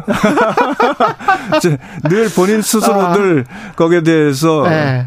어, 뭐 비판적, 개혁적 보수 이러시면서 예. 그, 그 항상 이제 뭐 반대되고 견, 그렇습니다. 견제하는 입장을 견제하셨잖아요. 그러면 어, 어떻게 정의를 하든 간에 개혁적 보수인지 비판적 보수인지 모르겠습니다만은 이쪽은 어떻게 해야 됩니까? 이쪽은 포용해야 됩니까? 어떻게 해야 됩니까? 저는 가능하다고 봅니다. 가능합니까? 예. 예. 그러나 제일 중요한 것은 음. 결국은 지금 당원들의 명령을 좀 본인들이 고찰을 좀 하셔야 된다고 생각을 합니다. 예. 어, 당원들께서는 그 안정적인 국정 운영 어. 그리고 당정 일체에 대한 어떤 요구가 강했습니다. 근데 지금 과거에 보여준 것처럼 내부 총질이나 또는 계속적인 비아냥 뭐 음. 이런 식으로 해서 갈등을 유발하는 모습이 반복된다면 결국 당원들의 선택을 받지 못하고 그것은 지금 현대 우리 국민의 힘에 우리가 시대 정신이라면 거창합니다만 예. 국민의힘 내부 국민의힘 당원들의 요구다. 그래서 좀 그 자세에 대해서 한번 돌이켜 보실 필요가 있고요. 음. 그러나 그 외에 우수한 재원들이 또 있습니다. 근데 음. 그분들이 능력을 갖추, 갖추고 있다면 예. 또 화합형 의 자세를 갖추고 보인다면 예. 언제든지 나중에 좀 등용될 수는 있다가 이렇게 생각을 합니다. 투표로 당심을 이미 말하지 않았느냐? 네. 그 당심에 따라야 되는 건 아니냐 이런 말씀이시네요. 네. 네. 그 당이라는 것은 기본적으로 음. 내부에서 어 여러 가지 갈등이 발생할 수는 있습니다. 음. 그 과정에서 일종의 그 용광로처럼 그 안에서 어, 많은 논의가 있지만 나올 때는 하나의 철, 철이 나오지 않습니까? 그렇죠. 그것처럼 당이 그런 모습을 보여준다, 보여줘야 된다. 저는 이렇게 생각을 합니다. 결국은 연포탕이 되려면 총선에 공천을 잘해야 된다 이런 말씀을 하셨는데 총선, 내년 총선은 어떻게 전망하시는지도 궁금하네요. 좀, 좀 약간 빠르기는 합니다만. 그거는 예. 뭐 지금 예. 오늘 말씀드리기 적절치 않은 것 같고요. 나중에 하죠. 조금 예. 시간 지나서 그렇죠. 한번 다시 그렇죠. 한번 심도 있게 논의하시죠. 예, 예. 네. 자주 나오실 거니까요. 지금 여론조사를 보면 예. 약간 좀 지금 민주당에게 갑자기 요새 예, 아마 예. 이번 일본 이슈 때문에 그런 것 같은데 두 가지 이슈가 있죠. 뭐, 뭐 뭐라고 지금 자체적으로 불과 2주 전만 해도 저희 국민의힘이 10% 이상 앞선다는 여론조사도 어, 나온 적이 있었었어요. 예. 예. 그러니까 뭐 때문에 이제 두 가지가 있는 것 같습니다. 먼저는 예. 이제 글, 주 52시간 유연화를 위한 아. 국, 저의 국 뭡니까 저 69시간 그러니까 이야기했던 거. 네, 근로기준법 개정 아닌데 예. 그것이 69시간이라는 프레임으로 그러니까 과다한 노동이라는 것만 강조되는 프레임이 되면서 어. 국민적으로 그 입법 입법이 취지하는 전혀 다른 내용으로 어. 국민들에게 비춰지면서 국민적 비판을 직면했는데 이건 저희들이 다시 한번 음. 대통령께서 지시한 바에 따라서 제 어, 국민 여론도 어 다시 청취를 하고 또한 필요하면 업종이나 규모 성격에 따라서 이 필요한 부분에 대해서는 국민적 설득도 필요하다 생각을 하고요. 예. 두 번째는 이제 결국은 그 경직되고 지금 악할로 있는 한일 관계를 어. 대통령께서 어떤 그 지지율의 감소를 그 저기 본인께서 감수하면서도 음. 대승적 견제에서 풀었습니다. 근데 예. 그러나 역시 우리 민주당을 비롯한 좌파 시민단체에서는 뭐 구력 외교다 죽창 뭐 예. 또는 뭐 반, 뭐 그러면서 반일 선동을 계속 음. 반복하면서 여론을 많이 이끌어가서 그럼 두 가지 요인 때문에 음. 저희들은 그 부분이 지지율이 좀 감소를 했다고 생각을 하고요. 민주당을 비롯한 좌파 시민단체 네. 때문에 민주당은 좌파인가요? 민주당을 아 민주당 플러스 네. 여러 가지 그 반일 주장을 강하게 하시는 네. 시민단체들이 이제 주도 주도가 돼서 예. 계속 그 부분을 강조하셨고 음. 이 부분도 결국은 한일 관계의 개선 그리고 진행되는 그 잘 풀리는 그 상황이 음. 국민들에게 보여진다면 음. 국민들이 어느 정도 납득을 할 수 있다고 생각하고 외교 당국에서 예. 적극적으로 한일 관계 개선의 필요성, 성과, 향후의 전망에 대해서 국민 설득 노력이 또 필요하다 이렇게 생각을 합니다. 근데 오늘 뭐 일본 NHK 어제 보도나 뭐 이런 것들 보면 독도 이야기까지 일본에서는 했다고 하고 우리는 뭐 뭐 그 발언을 완전히 이제 부인을 했고 그랬는데 약간 좀 찝찝한 구석들이 계속 남아 있는데 오히려 우리가 말리는 상황으로 가는 거 아닌가 그런 걱정을 많이 하시는 것 같아요 국민들은. 어 그런 측면이 있습니다만 예. 저는 본질적으로 문재인 정부 5년간 음. 사실은 그 반일 관계 아, 그러니까 반일 정서에 의해서 한일 관계 극도로 악화됐습니다. 음. 그러나 지금 상황을 잘 보셔야 되는 게요. 예. 그, 그 시점에서의 북한의 모습과 지금의 북한의 모습이 완전히 달라졌습니다. 사실은 어. 윤석열 정부가 들어오면서 예. 북핵 위협에 의한 미사일 도발이 굉장히 빈번해졌고요. 음. 또한 우크라이나 전장 전쟁으로 인해서 어 세계가 굉장히 격동을 치고 있고 네. 에너지 네. 위기가 오고 있습니다. 게다가 미중 패권 전쟁이 강화되면서 글로벌 공급망이 재편되는 상황이고 굉장히 지금 상황이 에 중대한 위기가 복합적으로 오고 있는 상황입니다. 예. 이 상황에서 대통령께서 한미 동맹을 이제 강화하는 측면에서는 일단 그 제일 먼저 조치를 취하셔서 그 스텝을 밟으셨고 그 다음 단계로 한일 관계를 정상화해야 된다는 판단을 하신 겁니다. 음. 그래서 그 판단에 따라서 결국 본인께서 누구 언젠가 해야 된다면 본인께서 하시겠다는 말씀이 있으셨듯이 그 어떤 여론 지지율 에 대한 우려가 그 용산 내부에서 많았다고 이미 언론 보도도 됐지 않습니까? 예. 그럼에도 불구하고 선택을 하신 거죠. 그래서 그 부분은 어 결국은 적극적으로 국민들의 에게 그 진행 과정 단계 단계를 충분히 음. 설명하고 우리 국익을 위한 모습을 잘 보여준다면 잘 그, 지켜야 된다. 네, 잘 지켜줘야 그 국익을 지키 아, 국익을 우선시하는 모습이 계속 보이시면 국민들께서도 납득을 하실 수 있다고 이 생각합니다. 방향이 국익을 잘 지키는 방향, 한미일 동맹으로 갔다가 이쪽에 이제 북, 북중러가 단결을 하고 혹시 우리가 혹시 뭐 대만 문제랄지 다른 문제 우크라이나까지 우리가 혹시 너무 개입을 해, 하게 되는 거 그것까지 너무 멀리 가는 것까지 뭐 막 간다면 좀- 그건 이제 좀 우려가 별도로 있- 논의를 있어요. 해야 될 부분이고요. 그렇군요. 다만 제가 봐서는 이미 우크라이나 전쟁 음, 이후에 북중러의 음. 어, 그 밀착은 그 전에도 있었습니다만 더 공고해진 측면이 있다 이렇게 보고 있습니다. 알겠습니다. 네. 그리고 검찰 출신이셔서 요거 한 가지만 짚고 다른 이야기를 여쭤볼게요. 이준석 전 대표 그 성삼나 의혹 검찰 수사는 지금 시작이 됐습니까? 저도 뭐 언론 보도만 보고 봐서 알고 아, 있는데 그래요? 예. 무고죄라고 해서 네. 무고죄 부분 수사는 이미 이루어져 가지고 예. 경찰에서 기소 의견으로 송치가 됐습니다. 아, 그 오래전에 송치가 됐고요. 그랬군요. 네. 예. 그래서 그 다만 이제 그 무고죄가 전제가 되는 가세연의 명예훼손 그 고발 사건이 무혐의 처분이 된 게 얼마 전입니다. 예. 그러니까 아마 그래서 제가 지난 김정배 시정주장에 나가서 예. 아마 그러면 이제 이 무고죄 수사가 시작될 것이다. 시작될 라고, 것이다. 예, 예. 말씀을 드린 겁니다. 민주당 쪽에서는 이제 여야 지도부가 다 꾸려졌으니까 윤석열 대통령과 삼자 회담을 해야 하는 것 아니냐. 1년 동안, 거의 1년 동안 야당 대표를 안 만나는 경우가 헌정사에 좀 드물었다. 뭐 이런 이야기를 하고 있습니다. 어떻게 보세요? 그 지금 현재 예, 이제 격주간 예. 그 당 대표와 회동을 하시니까. 그렇죠. 여당 예, 대표와는 예, 하시죠. 하시니까 이제 예. 뭐그 과정에서 예, 뭐 여러 가지 논의가 되시지 않을까 싶습니다. 그렇군요.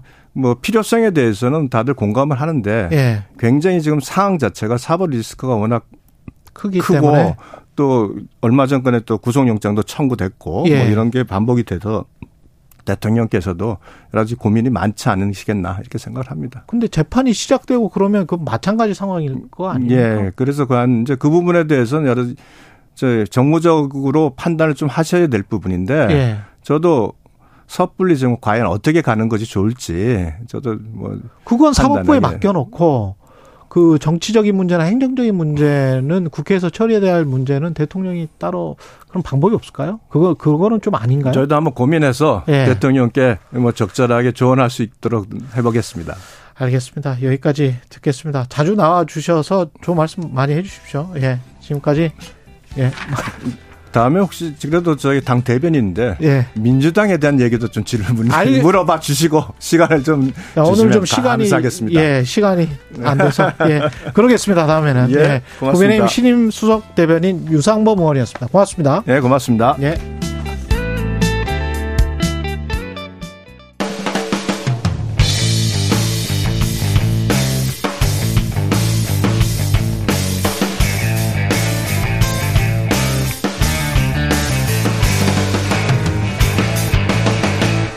최경영의 최강 시사.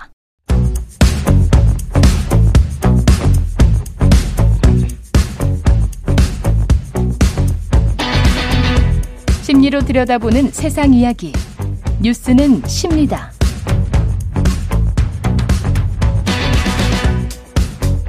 네, 정치, 경제, 사회 등 우리 사회 다양한 이슈를 심리학적 관점에서 풀어보는 시간입니다. 최경련의 최강 시사 뉴스는 십니다. 아주대학교 심리학과 김경일 교수 자리하셨습니다. 안녕하십니까? 안녕하세요. 예.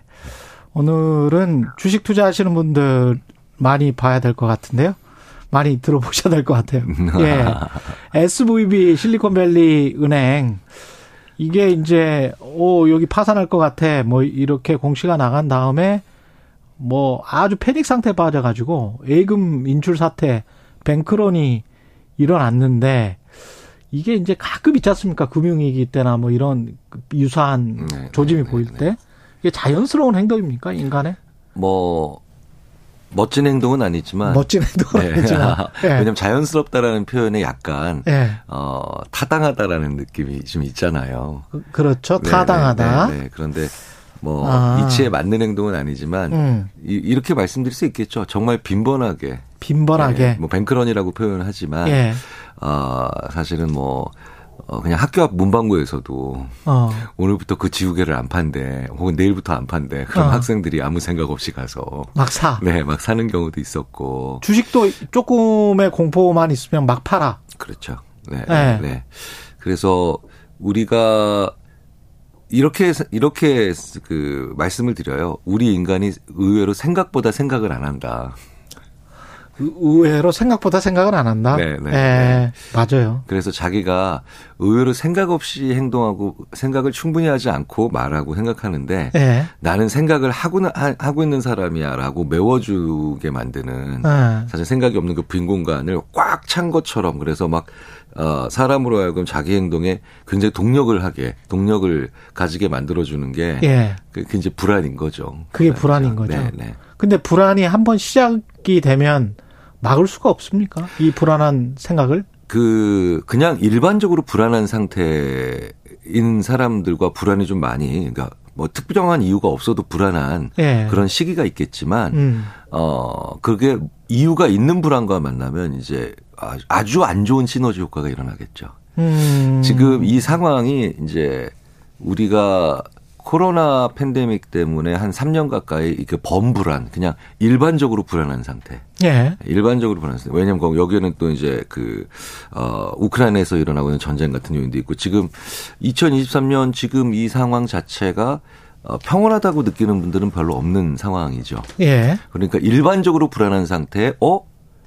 어 특정 은행에서 뭐 적자가 어마어마한 양이 일어났어라고 하니까 어 특정한 이유가 없는 분위기적인 불안과 음. 그 다음에 특정한 이유가 아주 명확해 보이는 목 어, 그런 불안이 만나게 되니까 그러면 사람들이 어떻게 행동하냐면 무엇이라도 해야 된다. 음. 가만히 있으면 안 된다. 아. 네네네. 그래서 일반적으로 불안한 상태에서 아주 명확한 이유가 존재하는 또 다른 불안이 만나면 사람들은 무엇이라도 안 하는 것보다는 하는 게 낫다. 아, 그렇게 되는 건가요? 네네네. 이제 작동 그런, 원리가? 그런 식으로 나오죠. 그럼 이제 bank run이죠. 그러니까 그렇죠. bank를 지켜보는 게 아니라 bank를 향해 달려가야 되는 게 나오죠. 근데 아까 말씀하신 그 이유가 이게 타당한 이유인지 여기에 관해서는 좀 생각을 해봐야 되는데. 그 이유가 타당한 것이 아니라 이유가 존재한다는 게 근데 사람들한테는 행동의 이유가 되니까요.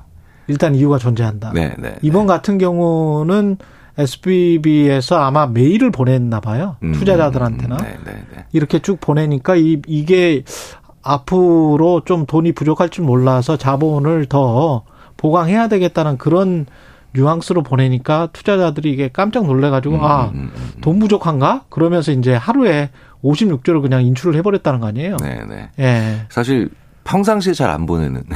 그렇지. 우리나라처럼 매일같이 아니 뭐 매달에 한 번씩 뭐 이렇게 자꾸 아, 지겹다라고 할 정도로 종이 고지서나 아니면 종이 통지문 날라오는 그런 그- 경우라면 그렇지. 그것도 그냥 안 보고 지나갔겠죠. 그렇죠. 네, 네, 네. 그래서 이게 평상시에 어떻게 하느냐가 제일 중요해요. 평상시에. 시그널이구나. 네, 네, 네. 이 특이한 시그널의 감지를 하는 거군요. 네, 네. 아니 생각해 보십시오. 네. 우리가 연락도 없이 계속 있다가 문득 연락한 사람은 어 그냥 별말 없이 끊어도 얘가 뭐가 있나 라고 생각을 하잖아요. 뭔 안 좋은 일이 있나? 네, 네. 아. 그래서 그 특별한 용건이 없어도 특별한 용무가 없어도 어 제가 이렇게 말씀드리거든요. 그냥 사람들한테 가끔씩 그냥 음. 안부 전화하시라고. 아. 네, 그러니까 그게 바로 뭐냐면 어 우리가 어떤 어, 어 통보를 받거나 아니면 뭔가- 뭔가 고지를 받을 때 네. 아, 여기는 주기적으로 우리에게 뭔가를 알려준다. 음. 라는 식의 메시지, 그런 이런 그런 그 느낌이나 이미지가 형성이 되면 예. 이 메시지도 내가 충분히 handling 할 수 있는 좀 안 좋은 내용의 메시지도 핸들링 할 수 있거든요. 회사에서 제가 얼마 전에 예. 생전 그 회사의 CEO가 어, CEO 메시지를 전달을 안 하시는데 음. 약간 회사가 어려워질 수도 있다라고 생각이 들어서 자기도 별뜻 없이 예. 오랜만에 회사의 직원과 소통하는 느낌으로 어. 했는데 현실은 그래도 또 이렇게 정확히 얘기해야 되는데 예. 그 회사의 수- 실적은 지난 10년 동안 계속해서 수십 번에 좋았고 나빴던 적이 있었던 거예요. 그렇죠. 그런데 그때 CEO 메시지가 우리 조금 회사가 어려우니까 힘내자. 어. 약간 그 어, 기분 좋은 수준으로 음주도 하시고 이제 이메일을 적으셨대요. 아. 큰 회사는 아니었는데 퇴사자가 갑자기 한 한 달 만에 많이 나와가지고 오해를 한 거구나. 네, 오해가 생기는 거죠. 회사, 회사 망하기 전에 퇴직금이라도 네, 네, 받고 네. 나가자. 네, 네, 네. 그래서 어, 그 평상시에 어. 어, 너무 자주 하면 지겹지만 그래도 그렇죠. 문득 문득 메시지를 정하셨 전 저기 전하셨어야 되는데 그걸 안 하다가 이렇게 되면 이런 일이 일어나죠. 네. 그렇구나. 네, 네. 우리가 근데 주식시장에서 그 뇌동매매 같은 거를 잘 하지 않습니까? 네, 네, 네. 이게 그 원인도 다 불안 때문입니까? 뇌동매매도? 그 부하 저 그러니까 부하내동에서 나온 그 뇌동 부하내동, 그러니까, 예. 그러니까 분별하지 않고 다른 사람 하는 거 따라하는 거, 음. 혹은 다른 사람이 움직이면 다 같이 움직이려고 하는 거. 네. 그래서 그런 사람들의 수가 많아지면 일거에 일거에 한, 한- 한꺼번에 무의 전혀 무- 근거가 존재하지 않는 이 움직임들이 대규모로 일어나잖아요. 음. 이게 근데 이제 그런 뇌동이라고 하는 사람들은 그 말 자체에 그 의미가 있는 겁니다. 그러니까 투자에 대한 자기 이론, 자기 철학, 자기 가설이 없으니까 그렇게 되는 거죠. 아. 그리고 두 번째로는 그 그런 뇌동형 사람들이 어떻게 어 왜 그런 행동을 보이나 봤더니 이제 실험적으로는 예. 가진 게 그거밖에 없거나 아니면 어 소위 말해서 그거에 올인하고 있는 사람들이 그게 오히려 더 음. 그러니까 우리가 가진 게 그거밖에 없거나 아니면 올인했으면 더 많이 살피고 더 평상시에 생각을 많이 해놔야 되는데 그게 없으니까 오히려 한꺼번에 움직이더라는 거죠. 음. 그래서 어, 이런 데서도 이 생각의 빈익빈 부익부가 일어나는 것 같아요. 예. 그래서 이게 제일 좋은 건 사람이 다양한 것을 가지고 있어야 되고 똑같은 총량이라 하더라도 다양하게 가지고 있어야 되고 그다음에 다양한 삶을 어나 경험들을 하고 살아야 되는데 오로지 가진 게 거기다가 다 넣어놓고 그것만 보고 있다. 요게 뇌동하기 제일 좋은 상황입니다. 그리고 우리가 뇌동하기 좋은 상황으로 기술이 발전한 것 같은 게 이번에 스마트폰 앱으로 다 인출했다는 거. 그 다음에 그 전에 이제 우리가 주식 투자가 HTS가 발달하기 전에는 전화로 주문을 했었거든요. 근데 그렇게 이제 시간이 좀 늦춰지거나 또는 좀 심한 분들은 나는 주식 투자를 정말 장기로 할래라고 해서 아예 주식을 현물로 바꿔놓은 분들도 있어요. 음, 음, 음. 집에 이렇게 그냥 가지고 있는 거지. 그러면 팔기가 굉장히 복잡해져요. 네, 네, 네, 네. 그렇게 해서 그 뇌동매매랄지 이런 것들을 스스로 그냥 기술적으로 차단해 버리는 분들도 있더라고요. 네, 네. 이게 지금 기술이 우리를 뭔가 잘못된 길로 빠지게 하는 거 아닌가요? 어, 개인 차원에서 보면 예. 그래서 빠르게 작동할 수 있고 빠르게 조절할 수 있다라는 게 예. 마치 가정집에 하나하나의 핵폭탄 버튼 눌러 가지고 있는 것처럼 아. 이게 스피드가 스피드가 사람의 생각을 어, 도와주는 스피드가 돼야 되는데 그렇죠. 사람의 생각을 오히려 없애주게 만들거나 사람의 생각을 하기 전에 완료하기 전에 어, 기술이 스피드를 보조하게 되면 그건 매우 곤란하죠. 가정집에 핵폭탄 하나씩 가지고 있다. 야, 이거 네, 네, 네. 그러네. 그래서 어 이게 어 매도 매수 이렇게 혹은 그다음에 예금 인출할 때 음. 사람들이 같은 채널을 같은 도구로 하거든요. 그렇죠. 색깔만 약간 다르지. 네. 근데 사실은 내가 어, 예금할 때와 인출할 때 프로세스가 상당히 달라요. 어, 그렇기 때문에 그 다른 것 심리적 반영을 과정을 반영을 해야 됩니다. 그러네. 그리고 어 그걸 평상시에 시스템을 설계하는 사람들이 평상시에 가정을 해놔야 돼요. 이런 일이 아. 벌어졌는데 뱅크런을 했다. 뱅크런 음. 한 분들에게 그 잘못이나 아니면 어 조롱을 할 게 아니라 음. 평상시에 계속해서 아 이런 사태가 벌어지면 이렇게 빠르게 가니까 이렇게 시스템을 요럴 때는 평상시보다 조금 더더 delay 시킨다 아니면 좀 더 어, 설득적으로 본다 아니면 더 차근차근 할 수 있게 자기들이 장치를 만들어내야 되죠. 그거 이것도 이제 투자의 하나의 기법이더라고요. 그래서 네, 네, 네. 진짜로 우편으로만 받아보시는 분들도 있더라고요. 네, 네. 자기 그 주식의 성적표나 뭐 이런 것들을 그리고 언론도 저는 좀 이 스스로 이게 본인들도 모르게 같은 주제에 관해서 그렇게 큰 게 어떤 다른 팩트가 나온 것도 아닌데 똑같은 뉴스를 한꺼번에 쫙 전달을 해버리면 네, 네. 뇌동매매든 뱅크런이든 뭐 이런 거에 언론이 그냥 부지불식간에 일조할 수 있지 않나 이런 생각도 듭니다. 뭐 모든 혼란에는 언론이 일정 정도 죄송합니다. 예. 아니 그러니까 이게 참 네, 조심해야 네, 될것 네, 같더라고요. 네. 어 그래서 예. 그 사실은 그런 것들이 좀 개발될 필요가 있어요. 음. 그 언론에서 나오는 기사를 그렇다고 우리가 자제해라. 그리고 뭐 내부 검열해 이렇게 할 수가 없으니까. 그렇죠. 그렇기 때문에 그 나오는 기사들이나 아니면 쏟아지는 것들을 조금 더 인과관계나 아니면 어 반대편의 입장도 계속해서 볼 수 있는 그렇죠. 런 약간 또 다른 또 다른 어 그런 시스템들이나 아니면 툴들이 좀 개발될 필요가 있어요. 저 계속 그런 상상을 하- 네, 했는데. 네, 네. 예. 그러니까 지금 우리가 쓰고 있는 지금 과도기라서 그럴 수도 있는데 음. 우리가 보는 대부분의 대부분의 그 뭐 앱을 통해서 보든 아니면 다른 모바일 기기를, 기기를 통해서 보든 그것들이 대부분 한 기사를 보면 확증 편향하게 만들어 놓고 그리고 있어요. 특히 한국 언론이 쏠림 현상이 너무 심해요. 그렇죠. 그렇죠. 쏠림 현상이. 그래서 계속 확증 편하게 만드니까 아주 사소하고 그다음에 그렇게 중요하지 않은 뉴스도 출발을 하게 되면 예. 그게 거대한 어 결과로 그렇죠. 그냥 바로 순식간에 일어나게 돼 있거든요. 눈덩이처럼 불어나 버리죠. 그렇죠. 예. 그래서 어 항상 어 A가 나쁜 짓을 했다. 어. 이렇게 이야기하면 어 A, A가 나쁜 짓을 안 했을 수도 있다. 라는 그렇죠. 식으로 이게 확증이 아니라 반증하는 것 그 기사들도 그렇죠. 서로 볼 수 있게 돼 있어야 예. 되는데 제가 한번 그거를 제 손으로 한번 해봤어요 앱으로. 음. 예, 항상 이런 기사가 있으면 반대되는 기사를. 찾아. 예, 근데 알고리즘이 예. 그렇게까지 그걸 반영하지 않더라고요. 아. 현재는 계속해서 확증형 알고리즘인 것 같아요. 그렇군요. 그런 네. 알고리즘을 개발을 해도 어, 아주 좋겠습니다. 네, 네, 미디어 네. 리터러시가 굉장히 좋을 것 네, 같습니다. 네, 예. 그리고 마지막으로 긍정적인 생각을 부정적인 생각처럼 이렇게 확 퍼뜨리게 할 수 있는 방법은 없을까요? 왜 우리가 부정적인 생각에만 이렇게 전염이 많이 될까요? 그러니까 긍정적인 뉴스 소위 말하는 미담, 예, 미담. 그다음에 따뜻한 뉴스들은 음. 왜 빠른 속도로 가지 않느냐. 음. 어, 그 자체로 있죠. 왜냐하면 따뜻한 소식은 생존에 그렇게까지 직결되는 건 아니거든요. 그러니까 나쁜 소식은 생존에 직결되죠. 그렇구나. 네네네. 인간은 동물이구나. 네네. 예. 그래서 유일한 방법은 따뜻한 수의 수 자체를 늘리는 거지. 그게 더 빨리 간다 가게 만들 방법은 굉장히 어렵다는 거예요. 그렇군요. 근데 재밌는 건 우리가 모임에서요. 예. 그 모임이 유쾌하고 유쾌하고 즐겁고 즐거울수록 예.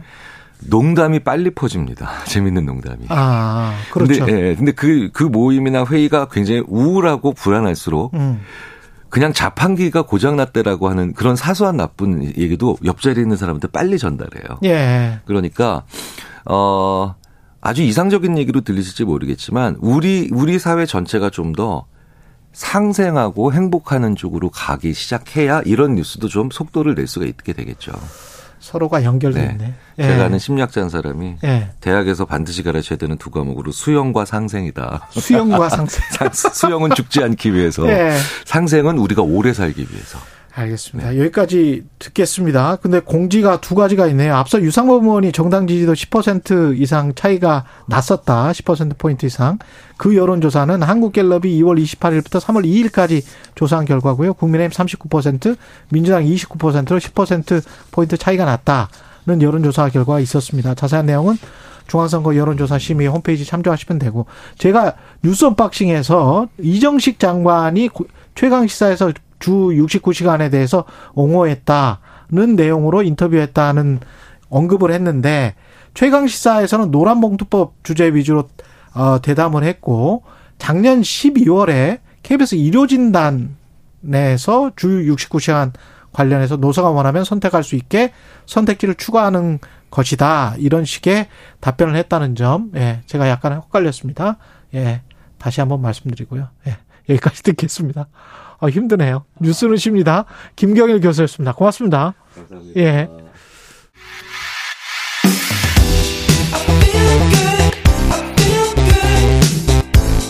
세상에 이익이 되는 방송 최경영의 최강 시사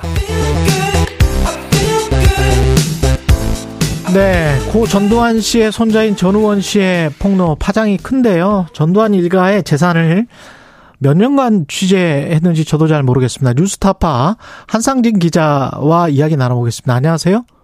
네, 안녕하세요. 예, 전두환 일가 재산을 몇 년간 취재했었죠? 뭐 오래 했죠, 뭐. 네. 예. 10년 했나요? 20년 했나요? 뭐 10년은 더 된 것 같습니다. 10년은 더 된 것 같죠? 예. 그때 그 뉴스타파에서 전두환 네. 프로젝트를 진행하고 지금도 진행 중이신가요? 네, 계속 진행하고 있습니다. 예. 전원 씨 폭로는 어떻게 보셨습니까? 뭐 일단은 좀 흥미롭게 봤고요. 예. 그 지금까지 전두환 씨와 관련돼서 뭐 예를 들면 5.18 광주학살과 관련돼서는 음. 뭐 소소한 폭로들이 좀 있었는데 예. 사실은 재산과 관련돼서는 뭐 크던 작던 폭로라는 형태로 나온 게 이번이 처음이라서 그렇죠. 예, 좀 굉장히 흥미롭게 좀 보고 있습니다. 일단 지켜보고 있습니다. 취재에서 보도했던 내용과 일치되는 부분들이 좀 있죠. 네, 일부 있죠. 예, 그것 좀 말씀해 주세요. 그 뭐 다른 것보다도 일단 전우원 씨가 얘기하는 것 중에 이제 두 개가 눈에 띄는데 그 예. 중에 하나가 그 전두환 씨의 비자금이 경호원들을 통해서 가족에게 이전됐다라는 폭로를 했지 않습니까? 예. 근데 사실은 그 부분은 이미 2013년경부터 제기가 되어 왔었던 얘기고 음. 특히 이제 이 사람 입에서 지금 웨어밸리라는 회사의 이름이 이제 등장을 했는데 예. 그동안 이제 알려진 내용이죠. 웨어밸리라는 회사를 통해서 그 이 전우원 씨, 그 이제 전재용 두 아들이 지분을 갖고 있다는 얘기가 이제 알려졌었는데 그게 이제 당사자 입에서 이제 나온 거라서 한상진 기자 보도를 네. 했었던 거잖아요. 네, 2019년에 저희가 이제 보도를 했고 예. 저희가 그 전두환 일가의 숨겨진 비자금 그리고 현재 진행하고 있는 각종 사업들을 정리해서 음. 목록화해서 공개할 때 저희가 이제 공개했던 내용입니다. 그랬죠. 20% 갖고 있는 걸 나왔습니다. 지금 저 새로 나온 어떤 이름이랄지 이런 것들은 있습니까? 일단은 지금 전원 씨 입에서 나온 얘기 중에 처음 나온 얘기다라고 하시는 건 딱 하나인데요. 예. 나스 미디어라는 회사 이름이 나왔는데 예. 이 나스미디어라는 회사가 지금 어쨌든 뭐 KT 계열사로 알려져 있고 상장 회사인데 음. 이 나스미디어가 사실상 전두환 일가에 숨겨진 회사다라는 식으로 어. 폭로를 했지 않습니까? 이 부분은 상장 회사예요? 처음 듣는 예 상장 회사입니다. 아, KT 계열사고? 네, 지금 KT 계열사로 되어 있고요. 상장 회사입니다. 저도. 흥미롭게 보고 있습니다. 이런 뭐 뜬금없이 나온 얘기는 아닐 거라고 보고 있습니다. 그 굉장히 사실은 미국에 뭐가 있다 무슨 뭐 이번에 나 나파밸리에 뭐 이런 네. 이야기도 다 나왔던 이야기들이긴 하잖아요, 사실. 그렇죠, 그렇죠. 예. 그리고 다른 미국의 어떤 큰 대형 유통체인 이야기도 나왔었는데 네. 그런 것들은 다 확인이 안 됐고. 그렇죠. 예. 비자금 은닉 방법을 이 전원 씨는 한 세 가지로 나눴던데 네. 이거는 지인을 통한 돈 세탁, 회사를 세워 자금 숨기기, 연희동 집에 숨겨놓은 금고. 네. 그 이거는 예측이 가능했었습니까? 이게 사실은 그 대부분 그동안 나왔던 의혹하고 좀 일치하는 부분들이 좀 많은데요. 예. 를 들면 아까도 말씀드렸던 웨어밸리라는 회사 같은 경우에 예. 그 회사를 지금 실소유하고 있는 것으로 알려져 있는 손삼수라는 분은 음. 원래가 군인 출신이고 전두환이 집권을 한 뒤에 그 청와대에 들어가서 뭐 각종 일을 하고 이제 비서관까지 지냈던 사람인데요. 예.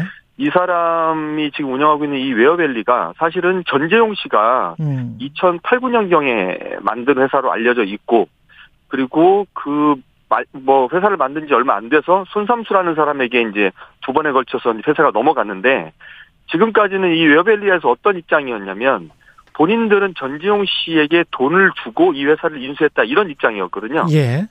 그런데 이번에 그 전지용 씨 아들 전우원 씨 같은 경우는 사실은 이게 전 그 경호원들에게 돈이 넘어가서 이게 가족들에게 이전이 된 거다라고 사실은 이제 반대로 지금 얘기를 하고 있는 건데 아. 만약 예 이- 만약에 이 전원 씨의 말이 이제 객관적으로 사실로 확인된다면 그동안 웨어밸리가 했었던 주장이 거짓말이 되는 것이고 예. 그리고 지금 손삼수 씨가 사실상 이 회사의 뭐 대주주 겸 이제 경영진으로 뭐 본인이 이제 이 회사를 소유하고 있는데 그것도 사실은 차명이다라는 의혹을 뒷받침해 주는 거라서 음. 굉장히 의미 있는 진술이다 저는 이렇게 보고 있습니다. 그리고 어느 정도의 부를 소유하고 있을까 아직도 거기에 네. 관해서 지금 어 힌트가 되는 게 연희동 집에 숨겨놓은 근거에 무기명 채권이 네. 굉장히 많았다는 거잖아요. 네, 네, 네. 그러면 이게 한두 푼이 아니고 수천억 단위로 갈 수도 있을 것 같다는 생각이 드는데.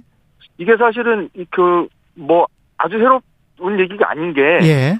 97년에 대법원에서 이 전두환 씨와 관련돼서 확정 판결이 날 때그 예. 당시 판결문을 꼼꼼히 보면요. 예.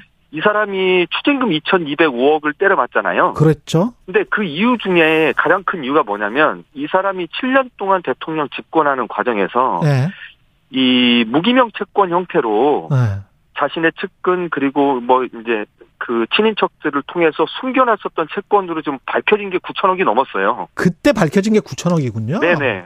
그 무기명 채권으로 갖고 있는 게 9천억이 넘었는데 음. 그걸 다 찾지를 못했던 겁니다. 그러니까 전재용이 엄마 이순자에게 이렇게 돈 좀좀 빌려달라 이렇게 이야기를 한 거군요. 그렇죠, 그렇죠. 아. 그러니까 이제 그 중에서 2,205억만 추징을 맞았는데 음, 이 나머지 이제 9천억이 넘는 이제 그 채권이 다 어디로 갔는지 그렇죠. 일일이 다 확인을 못한 채로 어쨌든 사건이 마감이 돼서 예. 지금 이제 전원 씨가 얘기하는 것처럼 그 뭐 채권 형태로 뭘 가지고 있고 그걸 현금화시켜서 쓰고 있다라는 말이 그냥 빈말은 아닐 것이다라는 생각이 이제 드는 거죠. 그러니까요. 이게 뭐 전재용 씨가 우울증에 아들이 빠졌다, 뭐 미안하다, 뭐 이런 네, 식으로 네. 이야기를 했는데 그렇게 퉁칠 이야기가 아닌 거예요. 지금 팩트가 일치되는 부분들이 굉장히 많은 것 같습니다. 네, 그렇습니다. 뭐 어쨌든 말, 말씀드렸던 것처럼 그동안 의혹으로만 나왔고 그동안 뭐 서류상으로만 확인됐었던 것들이 상당 부분 당사자의 입으로 좀 확인됐다는 데 의미가 있다. 저는 그렇게 봅니다.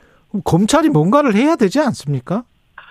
이게 이제 좀 난처한 상황인데요. 일단 예. 전두환 씨가 죽어버렸고 음, 그러면서 전두환 씨가 내야 될 추징금이 한뭐 거의 한 뭐 900한 6, 70억 정도가 여전히 남아 있는 상태에서 그렇죠. 죽어버렸는데 예. 이게 이제 이 추징금이 이제 소멸이 돼 버렸단 말입니다. 음, 그래서 이제 이게 현재의 입법 체계로는 이거를 받아낼 수 있는 방법이 없는 걸로 저는 알고 있고 음. 만약에 이게 가능하려면 소급 입법을 포함한 뭐 법제화가 좀 필요할 것 같습니다. 근데 근데 그게 아직 뭐 잘 안 되고 있죠.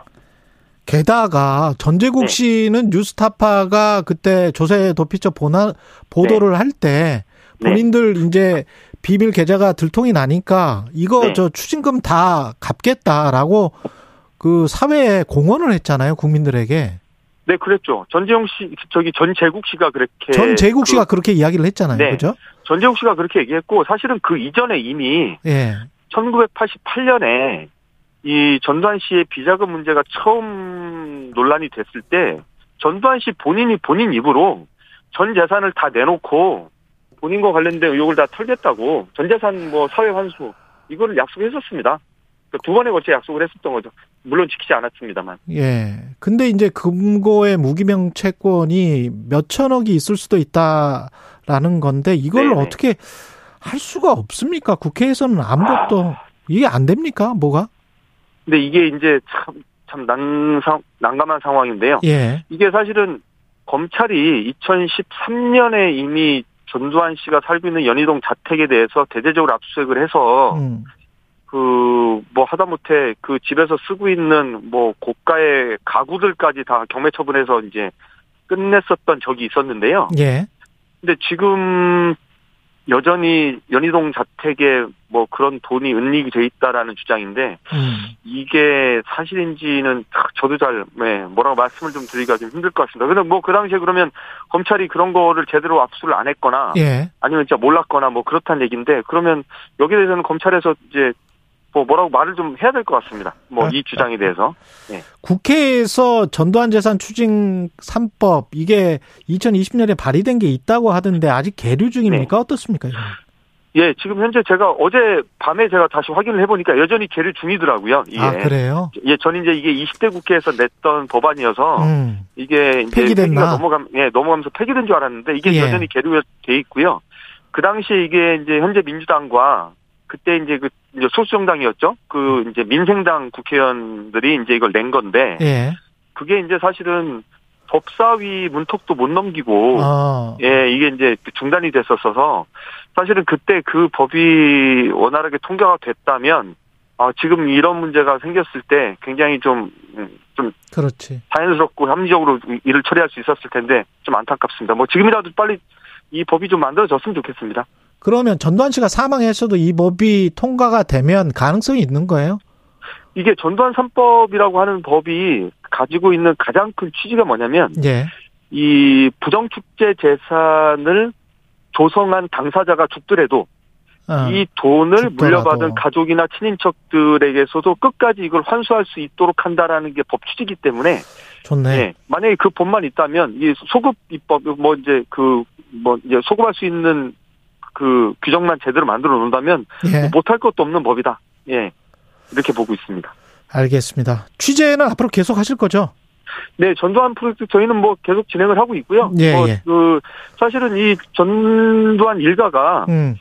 그 지금도 그렇고 뭐 지금까지도 그랬고 예. 계속 사업을 합니다. 뭐 부동산 사업, 각종 문화 사업, 출판 사업을 계속 벌이고 있어서 예. 이분들이 지금 진행하고 있는 사업들을 저희가 지금 계속 아주 뭐. 지켜보고 있는 중입니다. 지금까지 뉴스타파 한상진 기자였습니다. 고맙습니다.